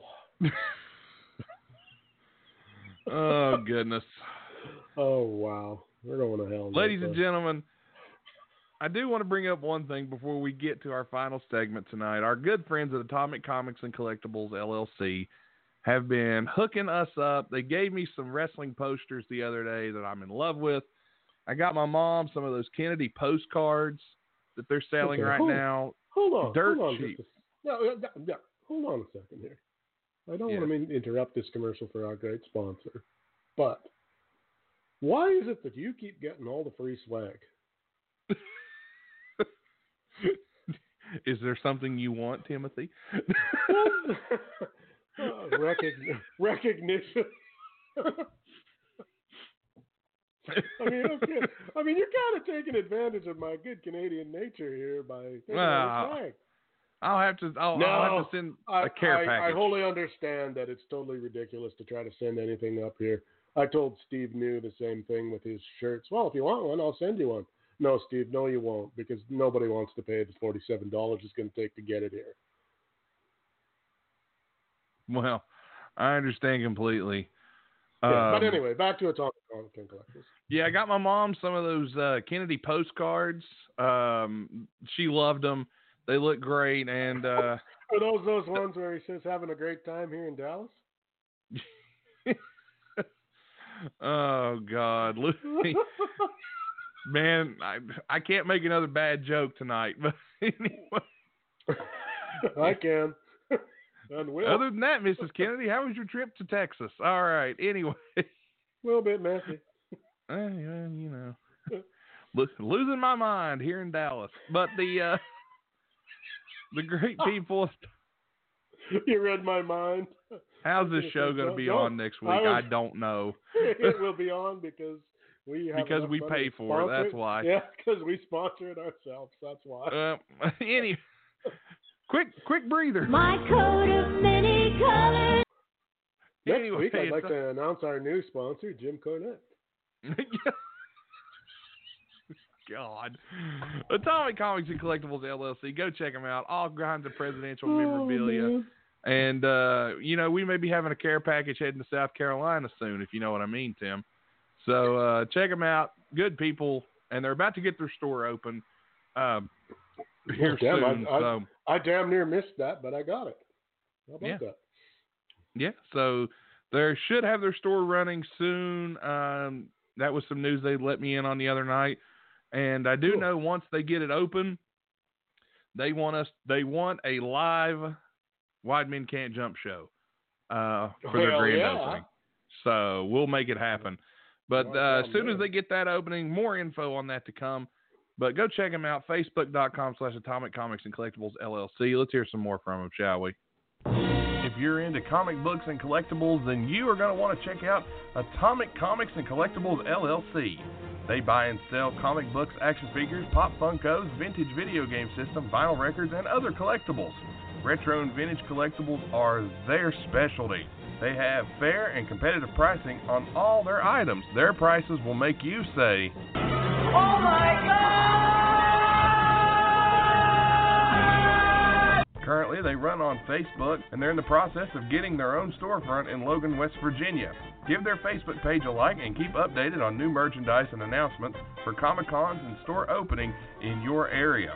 They do ship, but only within the United States at this time. Atomic Comics and Collectibles LLC, where yesterday's memories are today's future.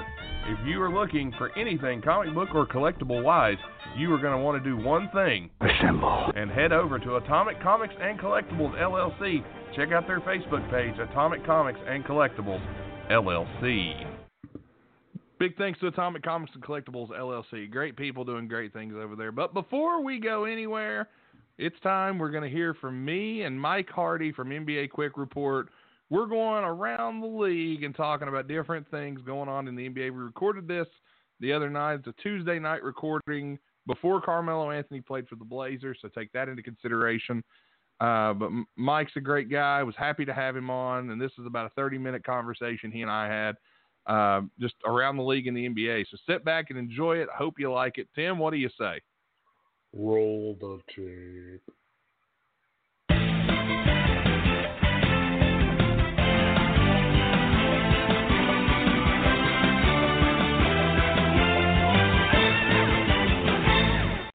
Well, back on the show from NBA Quick Report, also been fle- featured all over Bleacher Report, Washington Post, USA Today, you name it. He's been there. It's Mike Hardy from NBA Quick Report. Mike, thanks again for coming back on the show and a little hoops with us. Hey, yeah, no problem. Thanks for having me on. Appreciate that, man. Oh, anytime. Always good to have you on. And uh, we're just going to kind of do one of our favorite segments here. Uh, we try to get people that cover the whole NBA on from time to time. And instead of focusing on one team in particular, we're going to hit the big topics and uh, kind of go in depth. Let's go ahead and start. The biggest news in the past week Carmelo Anthony back in the NBA, number double zero for the Portland Trailblazers. Melo will be back on the court as we record tonight. He'll be back on the court against the Pelicans for the Blazers. What's your thoughts on the Blazers going out and getting Carmelo Anthony and inserting him into the lineup? Um, it's kind of a no risk, high reward deal here. It's non guaranteed. Um, they're off to a slow start. They're five and nine. They got to get something going. Um, their bench scoring is atrocious. 27th in the NBA. I know he's starting tonight. I don't know if that's the plan for him throughout the season. If he makes it through the season with them, which I hope he does, because I, I mean, Melo, he's a good player in my opinion. Hopefully he can uh, make an impact there, but just they need a spark. I mean, it seems like teams have them kind of figured out. If they try to lock up Lillard and McCollum, who else do they really have that can beat you every single night? So hopefully he can add a spark. I'm not sure if it'll happen or not, but we'll get a good glance tonight without Lillard for sure. Yeah, they uh they kept Rodney Hood around. I guess they thought that would be the answer. Al-Farouq Aminu left. Meyers Leonard is gone. Now they're relying more on Zach Collins. Uh, Nurkic has been hurt. So really, without those few players, the Trailblazers have become a uh, a two horse show that everyone's kind of figured out. They're really allowing the other three players on the court to beat them. Now Melo is a defensive liability in my opinion. My main question is going to be can he play defense well enough to be uh, considered uh, good enough because he's a scorer. The man can score. He's one of the best uh, scorers in NBA history.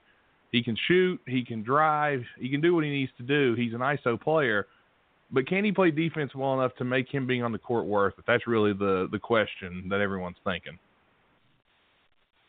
I hope so. We'll get a good look tonight too. It's going to be a high um, scoring up tempo game, so hopefully he can just keep it. I'm not even saying he needs to be an above average defender. Just he needs to just be not a liability, just so he can keep himself on the court and keep the team in play. Um, because they've had a lot of trouble with the forward position. They've had I'm looking at it now. One, two, three, five different guys other than Hood, Whiteside, McCollum, and Lillard. Um, five different guys start two or more games, whether it's Little or Bazemore or Collins or Hezonja or Tolliver. I mean, they, they're they're just trying to find something that could work for them. Um, on either side of the ball. So I just I don't know if he can keep it defensively, at least average, but I'm hoping that he can because the spark he can bring offensively is, is worth it for sure. And I've been kind of calling this uh, this problem for them for a few years because if you look at their draft history, you know they had Lillard and McCollum, and I'm sitting there going, everyone's saying one of them's going to get traded. They think it's McCollum. Okay, they're not going to trade either one of them. I, I get that. You want to keep those two. Both are very talented. I get that. Then they go and they draft Anthony Simons. Okay, you added another guard to an already guard heavy team. Then they get Rodney Hood, who was at the forward spot's going to be undersized. They have Kent Bazemore. They let Al-Farouq Aminu go, the only guy who really showed any kind of promise. Um, you know, they're not really blessed in the three, four range. They got a they got centers, centers for days, but the three, four spot yep. is really hurting them right now. And in the in modern NBA, you've got to have a four who can stretch the floor. That's really what the NBA is coming to. If you don't have a five that can stretch the four, you got to have at least a four. Otherwise, you're going to get beat. And I think that's what's happening with the Blazers right now. They've just drafted poorly and didn't get the right pieces to go around Lillard and McCollum because they need some talent that's going to be able to play with them and have the size and the defensive presence. And that's really where they're hurting, in my opinion. Yeah, I agree too. And it seems like they keep drafting these projects too. Little and um, Simons are both high potential players, but I mean they're also there's a good chance that both of them bust as prospects too because both of these guys are looked at as okay. I mean, we'll see how it pans out, but they could be a star. But I mean, right now as it as it seems, I, I don't. I'm not a big fan of either guy. Um, Little didn't even start every game at North Carolina. He was looked at as a really raw prospect, and they went with him. And Simons is a pretty athletic guard, if I'm not mistaken, correct? Yeah, he's an athletic guard, but he didn't even play college ball. So his last right, competition was in at, high uh, school. At IMG Academy or something like that. I don't remember where, so down south somewhere. But um, yeah, yeah, I don't know. They're they're in a win now situation with their with their stud guards that they have, and they draft oh, absolutely. these projects. It doesn't make any sense. Yeah, it, it really doesn't. The drafting there made me scratch my head, but uh, and you know I thought Little was just going to be a small Marvin Williams, and then he's kind of proven me right so far. But anyway, let's get out of Portland. Uh, let's head on over to Boston, where things are better than they've been in a long time. The Celtics with Kemba Walker look like a completely different team than the Celtics with Kyrie Irving. I've always said Kyrie Irving was more of a second fiddle guy. He's not a leader. He's a guy. He, he's kind of like the assistant to the leader. Like he gets the leader coffee when he needs it or something like that. what, what, are your thoughts on Kyrie Irving and Kemba Walker uh, being Celtics and the difference that that's made? Of course, it's early in the season, but what difference has that brought to the table for the Celtics team?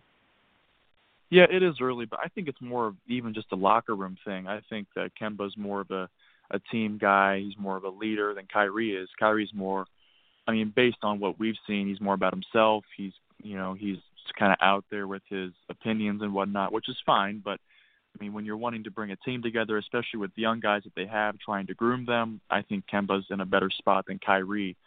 Um, even though I think Kyrie's the better overall player, um, but talent always, you know, doesn't always um, justify, you know, roster moves there. So um, I think Kemba's bringing out the best in all of these guys, and we're looking at Tatum and Brown especially. Their jumps they've both made this year have been have been pretty great. Um, they're combining to score nearly 12 points per game more than they were last year. Both of them right around 20 points per game this year. So Jaylen Brown was getting kind of written off as a guy who's like, okay, when is he going to actually make the next step? And I think so far he's taking advantage of that, especially with Gordon Hayward going down. So um, I like what I've seen out of Brown and Tatum, especially this year, along with Kemba Walker being the leader of that team. Yeah, and they get rid of Terry Rozier. There's not really a logjam for minutes at the guard spot right now. Al Horford is gone, which – I would love to see this team with Al Horford because he makes everyone better, and I think Kemba would have just made his season so much better. And um, it's been a really fun team to watch. I, and Kemba Walker to me was one of those unsung heroes in the NBA. He was playing in Charlotte. nobody really paid him any mind. He had a really bad Hornets team around him. Let's just be honest about it. That Hornets team Really is not good. Yeah. Like yeah, exponentially bad. yeah. And he would still get them close to if not into the playoffs. And nobody realized how much better he was making their players. He actually made Nick Batum worth money. And that that hasn't happened since Portland. so money. Yeah. yeah, too much money. But he's Yep. made a lot of those players worth worth their their salt. And now he's just making when he actually has a team that's really got some players. He's proven how good he is. I mean, he was good at UConn. He's been an unsung hero in the NBA now, and he's finally getting that relevance that he deserves. He'll probably be an All Star this year, uh, providing you know there's no injuries. But I think people aren't still aren't looking at him like he's a superstar yet because you know people still talking about Kyrie Irving. Well, Kyrie Irving had 50 points against the Wolves on opening night. Congratulations, you lost. Um, you know, I'd rather him have 25 and a win. That's just me. But Mm-hmm. uh, what? Why do people feel the need and feel compelled to go and give Kyrie their attention, but yet sleep on a guy like Kemba Walker? Why do you think that is? Um, it might just be the flashiness of the play. It might be the fact that Kyrie already has a ring. I mean, I'm I'm not too sure. I mean, then the fact that Kyrie played with LeBron, who has Kemba played with, so he kind of gets that notoriety just because he's already been to that stage. He's he's been seen across TVs all across the nation. If you ask somebody, maybe not now, but if you ask somebody um, across the country who Kemba Walker was three years ago, they might say, "Who are you talking about? Who's that?" I mean, I don't think every NBA fan would have known who Kemba Walker was, even though he was an all like, I mean, a great player, one of the better point guards in the league. Um, he's just not as popular as a player as Kyrie, and I don't. I think he gets a bad rap for. it. I think if you look at the numbers, they're pretty dang close too. Um, he's just genuinely a good guy too, from what I've read and seen. Soft-spoken guy. Yeah. Um, and like you said, I I do feel bad, especially because he was on those terrible teams. I'm glad he's in a good Oh, spot yeah. now with the Celtics team in a good market, um, with with competent ownership um, to be able to put pieces around him and compete. Yeah, and I agree. That's just uh he's just such a good player. But let's shift gears yet again. Let's go to San Antonio. There's some struggles in San Antonio. They're under 500. Uh, this doesn't happen. This is not a SOS. This doesn't happen. The Spurs have lost six straight. They're five and nine right now, 13th in the West. Never thought I'd see that. What's wrong? What's going on with the Spurs? They get Dejounte Murray back, but uh, you know, only 10 points per game, only four assists. I mean, nothing really blowing me away there. LaMarcus Aldridge is doing what LaMarcus Aldridge does, but he's 34 now. Maybe ti those knees are getting wore out. Uh, what, what's going on in San Antonio? you know, I, I didn't know what was going on either for a minute. I'm looking on paper. I see, you know, they have a deep team, um, no real crazy star power, but I think they have a solid roster. You can go eight, nine deep, even ten deep, and they'll be okay. Um, but they're they're they're kind of strained from what Pop typically prides his team with, and that's defense. They're ranked 27th in defensive rating this season, which is, I mean, defense is normally Pop's calling card throughout his coaching career. Um, and I feel like they're just they're playing really predictable basketball right now. They're dead last in threes made per game and dead last in three point percentage. Um, in a league that's really trending towards star power and firepower and scoring, you got to be able to make threes on a more consistent basis than 29% as a team to be able to keep yourself in games. And they don't have any any real reliable shooters on this roster other than Forbes, who's the only person making two or more per game. Yeah, and another guy that I'm really just disappointed in, Lonnie Walker. I was so high on Lonnie Walker coming out of college. I was a big fan. Thought here's going to be a guy that I'm a Wolves fan, so I wanted the Wolves to get him.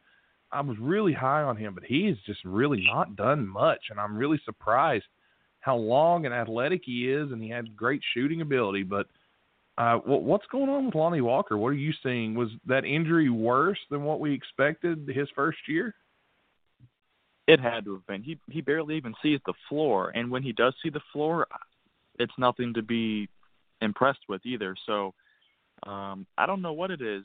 It had to be the injuries. Um, I mean, he's still only 20 years old, but as of right now, he looks like a bust. I know it's only his second season, but um, for a guy like you said, I, I loved his game. I mean, he's athletic. I know I saw a video this off season where he went up for a layup or a dunk or whatever it was, and I know the opposing bench was just going nuts because he was so high above the rim. But that's just his style of play, and um, I don't know. It's I feel bad for the guy. Hopefully, it's not the injuries because that's you know that's a problem for person who's not even 21 years old yet. Yeah, I agree. Um, but I'm thinking maybe you know DeMar DeRozan is there, and there's been a lot of struggles with him as well.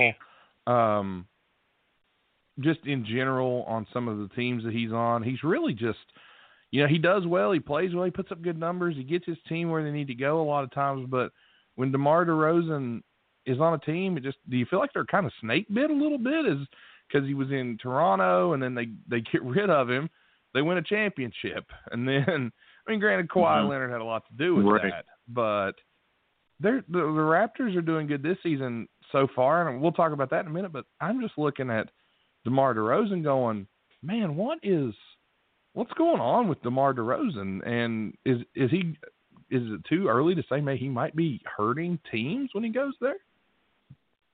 It might be. I mean, if you look on paper, his numbers are totally fine. I mean, 21, 5 and 5. I mean, those are great numbers with great efficiency, but again, he just he doesn't shoot threes ever. He doesn't really bring that to the table. I mean, he's an average defender. I don't think that he's a guy where you give him the ball and you say, "Get me a bucket," and he's going to get you a bucket. I I don't think he's that guy either. So he's just kind of like you're saying, second fiddle. I don't even think he'd be, you know, on Kyrie's level, but I think he's just the second option on a team for sure. Um, and I don't know. I feel like he's maybe he's just not a winner. I don't I don't know what it is. I don't Like know. Like, it, it's hard to just come out and say that, but when you look at the numbers, you're like, no, that can't be it. But then right. you look at his numbers. His numbers are up. Everyone else's numbers are way down. There's got to be some coincidence there. There's no coincidence here. There's something wrong, and it's this is not There's a gotta Popovich team. Something's going on. So here. Yeah. yeah. So I don't know, but the team that he left, uh, the world champion, defending champions, Toronto, they've started off nice. I thought they were going to struggle early in the season after watching uh, some of their early games. I said, "Uh oh, you know, no Kawhi could be bad," but then I see them and not too bad so far this season. Are the Raptors? They're winning ga- a lot of games and they're putting up a lot of numbers. Pascal Siakam looks like a world beater. Uh, he's a a very good player and he's doing well. They're sitting fourth right now in the East, ahead of Philadelphia, ahead of Indiana, where a lot of people didn't have them in front of Philadelphia at all. Um, they just they continue to, to be good, to be a good team. Twenty five point seven per game with eight point six rebounds for Pascal Siakam. He just he's unbelievable. Twenty one point eight for Lowry. His uh, shooting has gotten better, providing you know the occasional off night here and there, but the Raptors, they continue to get it done even without Kawhi. Um, thoughts on Toronto's season so far? Yeah, I mean they're they're- they're just playing good team basketball, and um, we are seeing the emergence of rising star Pascal Siakam too. Like you said, that stat line is all star worthy, and even Lowry too. Um, for as much scrutiny he's been under the past few years, like to the point where Twitter was exploding because of how terrible he was in the postseason and all that. He's playing really well. I know he's injured now. I think for a few weeks with the um, was it the ankle or no, it was his hand. I'm sorry, his hand. Um, he's playing well too. I, I just think that overall they're they're a well coached team. They um, they play very unselfish, and they, you can tell they just fly around on the court defensively. Seems like they're just having a lot of fun. They don't really have any any monkey on their back with Kawhi on the team now, so they can just kind of let it fly and not have to worry about it as much anymore. Now that they got that championship. Yeah, it's almost like they're not expected to do well, so now they're doing well. as weird as that sounds, uh, but they're really Right, doing a great right. job in Toronto. And Siakam, uh, he's going to be he's going to be a top probably ten player in the league this year. The way he's playing, and it's great to see his story coming from you know playing overseas in the Cameroon. Uh, I think you know if anything, maybe not for his play, but for discovering the players that he discovered, Luc Richard and Mbah a Moute deserve a medal and a place in the Hall of Fame for finding some of the stars that he's found to come into this league from over in Africa because I know he he discovered Joel Embiid. I believe he found Pascal Siakam as well. Uh, so there's so many players that right, that yeah. owe their career to him. What is it? I'm sorry. Yeah, I think I think you're correct on that with um, Embiid and Siakam together. Yeah.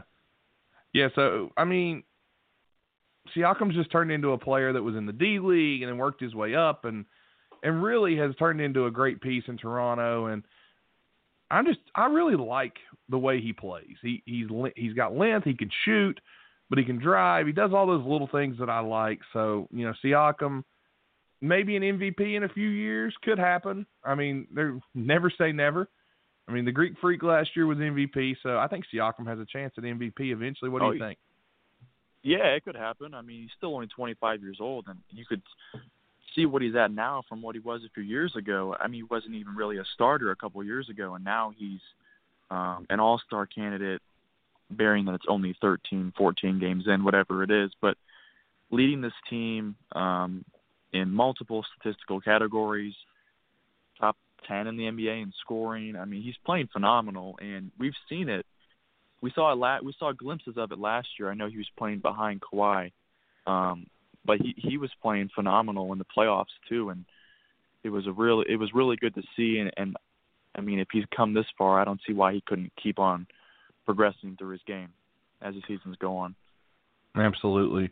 Uh, let's look at a couple of young players right now, and, specifically in Charlotte, because right now the Charlotte Hornets are in eighth place in the East. Now, again, yes, I know we're 14 games into the season, so let's not get crazy here, but two guys are playing very, very well for the Charlotte Hornets. PJ Washington, this is his first year in the league. He was the 12th pick in the draft. I thought it was a reach. I'll be the first to say it. I was sitting there looking at it going, this is a reach. What are they doing? Um, they trade Kemba Walker. They bring in Terry Rozier, but these two young players, PJ Washington and Devonte Graham out of Kansas, the 34th overall pick in the draft last year, playing out of Kansas, doesn't have that hair anymore uh, that we all remember from Kansas, but uh, second round pick.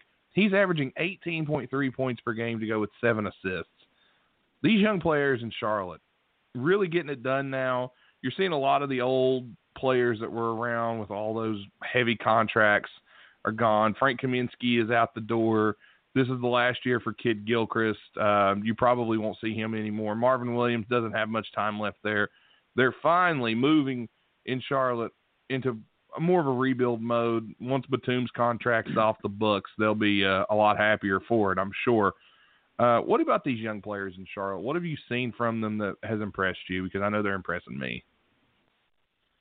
I do like what I've seen, um, especially on the offensive side of the ball. I know Washington. I thought he was a reach too, like you said, um, but he can shoot it. He's almost at fifty percent from from three on the year. And I saw he had a game earlier this year. He had like twenty seven points. He had like seven made threes in a game. Um, he can he he can score. He can flat out score. And I didn't see this coming when he was picked in the draft.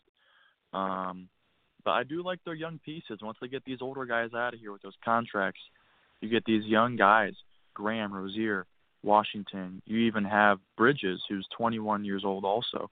Um, I think he's a he's a solid all around player too. Great defender, three and D kind of guy. Um, and even someone like Malik Monk off the bench, he's okay. I mean, he he can score too. So they have all these guys who can just come in and and score when needed.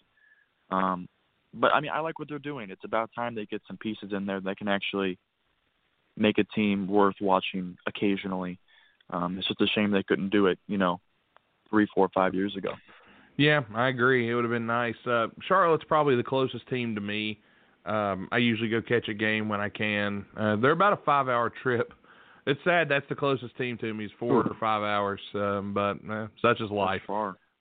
Yeah, I mean, I'm I'm right. I'm about five hours from Cleveland, four and a half to five from Charlotte, depending. So yeah, it's it's kind of it sucks in a way, but it is what it is. Um, I want to bring up one more thing, and this has been a big topic here, and this will be the last thing I I, I throw at you, and I appreciate you and these questions Oh yeah, no, curve no problem. thrown at no you problem. here. This is a topic around the league that's getting a lot of interest nowadays, especially with Kawhi Leonard. Um, load management. And Mm-hmm. what are your thoughts on guys purposely setting out games just to kind of rest? Now, I'm going to say this. My personal take back to backs, I totally understand if you want to set some players during a back to back because back to backs are rough. But I think load management, while yeah, you're trying to save your star players at the same time. I don't want to see that star player if he's load managing in the regular season. I don't want to see him playing Olympic ball. I don't want to see him out in the streets playing pickup games in the off season or playing soccer like Joel Embiid does. Anything like Right, that. I agree. So, Yep. In the, so what do you think about gyms that they have in LA? Yeah, exactly. So, what do you think about the load management situation with these players?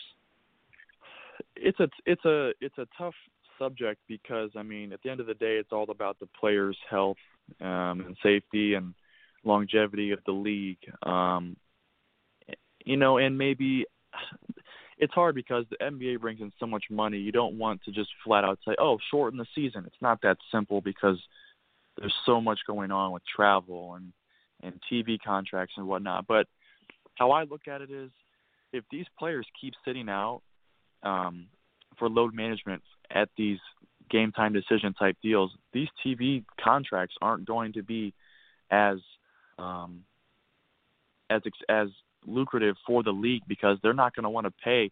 TNT's not going to want to pay, or NBA TV's not going to want to pay millions and millions for these games where Kawhi and LeBron might sit for load management. Who wants to watch the game then? I mean, you're still going to watch. I'm still going to watch, but not everyone's going to watch anymore if these stars aren't going to play. Um, at the end of the day, too, that's going to lower the salary cap because there's not as much revenue being brought into the league. So it's just hard because, I mean, they're saving themselves games, but they also might be um, jeopardizing some money in the future for themselves and for other players in the league because we're already seeing um, some of these salary caps. I think it's going down next year, or it's it's staying level when it had been going up, skyrocketing these last couple years. Um, I don't know. It, it's really hard because there's so many people now who are load managing. Even even these younger guys too are doing it, and it's it's starting to get a little ridiculous. And I understand your point with back to backs. I'm an advocate for that. Those are tough, and um, I think again with shortening the season, you can shorten, you can lessen the back to backs. So hopefully there's less load management there. So, like I said, it's a really tough subject, and I don't know if there's a real answer for it as of now. You know, I, I've kind of been. It's tough. I hate cutting games off the season because I love an 82 game season, but at the same That's time, with as long as the playoffs are, and not to mention you have fans that are like, I'm just not going to go to the games if they're not going to play the Stars. I'm going to be honest. I went to a Miami Heat Philadelphia 76ers game back when the Big Three were there in Miami. Dwyane Wade didn't play. I wasn't exactly thrilled because that was the only time I would ever get to see Dwyane Wade play, and I didn't get to. Um, so it's one of those things where you want the stars to play. You don't want to pay all this money for a ticket to a game and then it be like, oh yeah, by the way, um, you know, you're going to see uh, the Lakers tonight, but Anthony Davis and LeBron James are sitting, so sorry. Enjoy the popcorn and the two hundred dollar seats. But yep. I get at the same time players need to take care of themselves, and, and that's that's the thing too. I've always thought, why don't we start the season around Christmas? And I know that's a lot. That's like taking basically two months off of the season. But with the way we do things, we could end instead of ending in like June, we could start around Christmas and end just before football season starts. Like right before, because football starts beginning of September. I think if basketball ends at the end of July, that would be perfect. Uh, because it's already ending in June. You cut a month off of the season, which limits your games. If you start at Christmas, that's when a lot of casual fans tune in anyway, because football's winding down. Christmas Day is all about the NBA. they did it a few years ago with the uh, the lockout season, and I thought it was a great idea because I was really excited for Christmas Day. I was like, yeah, I get to watch all these basketball games. This is the first look I'm going to get at some teams. I don't know. I just felt Christmas Day was the perfect start time for the NBA. October is a little early for my taste. Um, I'd say after Thanksgiving would be great though, and then then you can shorten the season and maybe even take the playoffs and go back to the first round being best of five to kind of save the the legs of the players. That's just my thoughts, uh, and that could eliminate some of that load management that we talked about. Yeah, I like that idea too with the whole Christmas um, start date. I don't think the league would ever go back to a five game series um, in the playoffs. That's just too much money lost for them potentially. But yeah, I do get like that. the idea of Christmas. Yeah, that's that's totally fine. But um, if you short, I mean, I don't know how many games would it shorten if you started at Christmas and then you're ending. You said July. July would be the finals. Uh, that would finish the Okay. finals off. Like basically, you're cutting off because most teams play 12 back to backs. I say if we cut it down to a 70 game season, that's perfect. You eliminate all your back to backs. You have 70 games still. You still have your playoff stretch. You start at Christmas. That's your, you know, you can do the the first part of December as your preseason. That way, guys have time to play Olympic ball if you know, providing they're not in the finals per se, or even even if they are, they could still play. Honestly, if they want to play Olympic ball or national ball, they can still do it. They'll still be in rhythm from that, and then they get a little bit of a break come October, um, and then November you need to start hitting the hitting the gym again. Um, I just think that would be better starting Christmas Day. That's when all the people, the casual fans, really tune in. That's just been my thoughts for years. So, just an idea. Yeah, I agree. Oh yeah, I agree too. Fall fall is football football Exactly. season for pretty much any person out there. And I'm more of an NBA guy, but I still watch football every Sunday. Um, Oh, me too. but I do like the idea. I mean, shortening it to 70 games would be good. It helps with load management a little bit, um, and it kind of shortens the actual season a little bit for these guys too. Because right now, October to June is is rough, or October to late May, or it is early June. Um, that's a long season, especially for guys who are playing such an up and down game. You're running all day. Um, Yeah. it's a lot on your body and i mean you look at lebron he spends a million dollars every year so he says on his on his personal fitness so um it's a lot to keep up with the grind every single day in the nba for that long of a season every single year so from december to let's say late june early july maybe the finals would be right around fourth of july the weekend Yeah. before or after i i think that would be great um, Yeah, I mean that would be wonderful. And you know the best part? I wouldn't have to sit through baseball highlights all through the summer. So that would be great. but but anyway, Mike, I appreciate all the time you gave me here today. I really do. And thanks so much for jumping on the show and talking with us and giving us some insights and really raising a lot of questions here in this last discussion. I didn't expect it to go this way, but I'm glad it did because this will get people talking, I think. Uh, but let our listeners know where they can keep up with you and find you at and stay in touch with you and um, all that great stuff, whether it be on Twitter or elsewhere. Yeah, no problem. You can go ahead and um, check me out on Twitter at NBA Quick Report. You can shoot me a DM. You can at me, whatever you have, questions, comments, um, any kind of basketball talk you want to throw my way. I'll be happy to talk to anybody. Um, and yeah, thanks for having me on. Appreciate it. Always a pleasure with uh, with you and all your crew you usually have. I know you you have a ton of different guys come on periodically throughout the week, so um, yeah. it's much appreciated. Oh, it's always good to have you on. And if you don't follow NBA Quick Report, get there. Follow Mike. They do great stuff over there. Uh, some stat recaps from nights. Always cool stuff. Videos, highlights, even uh, even a reaction to Myles Garrett trying to destroy Mason Rudolph. Uh, all kinds yeah. of stuff. So go check it out. It's it's great, uh, great content there, and I we follow him, and you should too. So we highly recommend it. So Mike, thanks again, and I'll have you back on sooner rather than later. Absolutely. You know where to find me. Thanks again. We'll do. Thanks, man.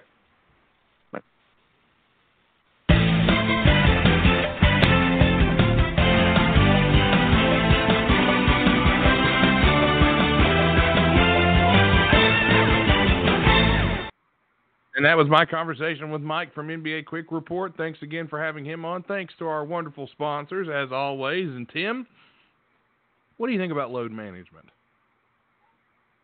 Um, I ain't for it, and I ain't against it. Well, thanks for clearing that up. Well, I, like I said, I mean, I can I can see the where. Well, I don't know. I, I to be honest, no, I, I'm against it because I don't call it load management if a guy is exhausted. That's not load management. Load management to me is where okay, a guy had an injury and we're trying to prevent him from getting another one, so we're just not going to play him, even though there's not really anything wrong with him. That's different in my world, anyway. This random sitting of like, and then they it wouldn't even be so bad if they didn't lie about it. But, you know, like Kawhi is, oh well, he's got a knee issue. Okay, well, he didn't have one yesterday. Now he's got one, and then tomorrow again he doesn't have it again. I mean, it's it's it's a little hokey. Just call Yeah. it what it is. You know, if if, if you're just not going to play him, then say you're not going to play him.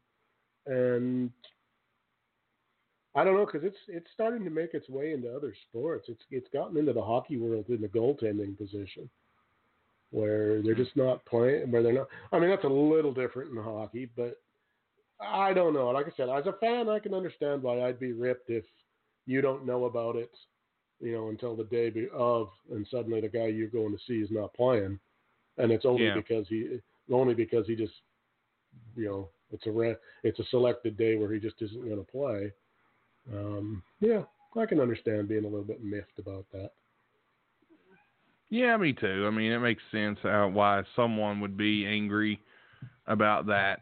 So, And, and, and yet I and yet I see it from the owner side too. I mean, they're trying to protect their investments. I mean, we're talking about millions and millions of dollars. You know, yeah, like an absurd amount of money, honestly. Yeah, I mean, you don't want a guy. I mean, if if missing, you know, if missing missing if a guy misses one game and that pisses off, you know, a couple hundred fans, let's say, or even a couple thousand, but you lose your thirty-five million dollar player for six months. Chewy. Oh, Sorry. oh, you heard that, Who's- my cat, my cat just took her face and hit the microphone. who's Chewy? that would be my cat. Uh huh. Said the spider to the fly. Get into my You web. What are you doing, cat? Cat's been in the net, Nate. Get the quit feeding the cat catnip. Are you possessed by Tom Robinson? What are you doing? Your cat's channeling baby folks. Apparently, you Oh, can hear her purring. I'm assuming. I can. well, Chewy makes an Well, appearance, well, but That's, uh, that's I think that's way to end the Chewy trying to That's tell me that she's end the- hungry. That's a good way to end the show, you know. It is a nice cat Yeah. purr. So I believe Chewy's hungry. So I want to thank our great happy. Is sponsors, well. Law Offices, of Stephen P. News, Strip Cam Fun, Atomic Comics and Collectibles LLC, and Stay Classy Meats. As always, it's been a fun show, and after the week I've had, I needed a good laugh tonight. So this show brought that to me, and I hope you guys enjoyed it. I hope it wasn't too crazy for you. I hope you still got your Uh, NBA fix, and uh, we'll be back at it again next week for sure. And uh, who knows what else is going to be going on. I'll have some updates next week as soon as I can. And uh, yeah, so we'll be going live next Wednesday for our pre Thanksgiving Day edition, Thanksgiving Eve, and uh, we'll be talking more hoops and getting ready for turkey. Woohoo! But not me. Not you, but I will because it's America and we're right and Well, you're wrong. that- uh, we've already been. We were right before you, so we've already had ours. Right. So. You're probably right. But I, anyway, I do want to. I do want to say before we go, just one quick thing. Thanks to everyone who listens. Thanks to everyone that allows me to make fun of them, sort of, kind of, because you don't have to. you know. But uh, everybody's got a good sense of humor. Everybody gets a good chuckle. I guess I do throw you and I under the bus and Tom as well. So I suppose nobody Ah, can really com- nobody can really complain too loud. But you know, I just just a, another reminder. Like you know, everybody, life's pretty short when you really stop to think about it. Um, it's just easier to be happy about things and have a good time. Yeah, not to the Absolutely. extent.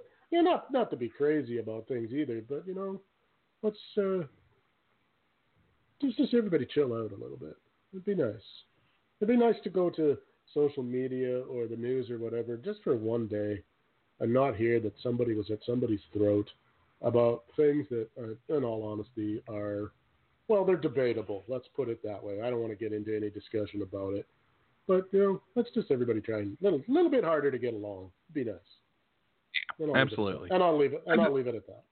And that's how I'm going to leave it as well. So thanks again, everybody, for listening, and for Nate, for Tim, for Tom, and uh, hell, background Josh Brown, and even little Chewy here. Thanks everybody for tuning in, and we'll see you next week. Have a good night, everyone. We're out of here.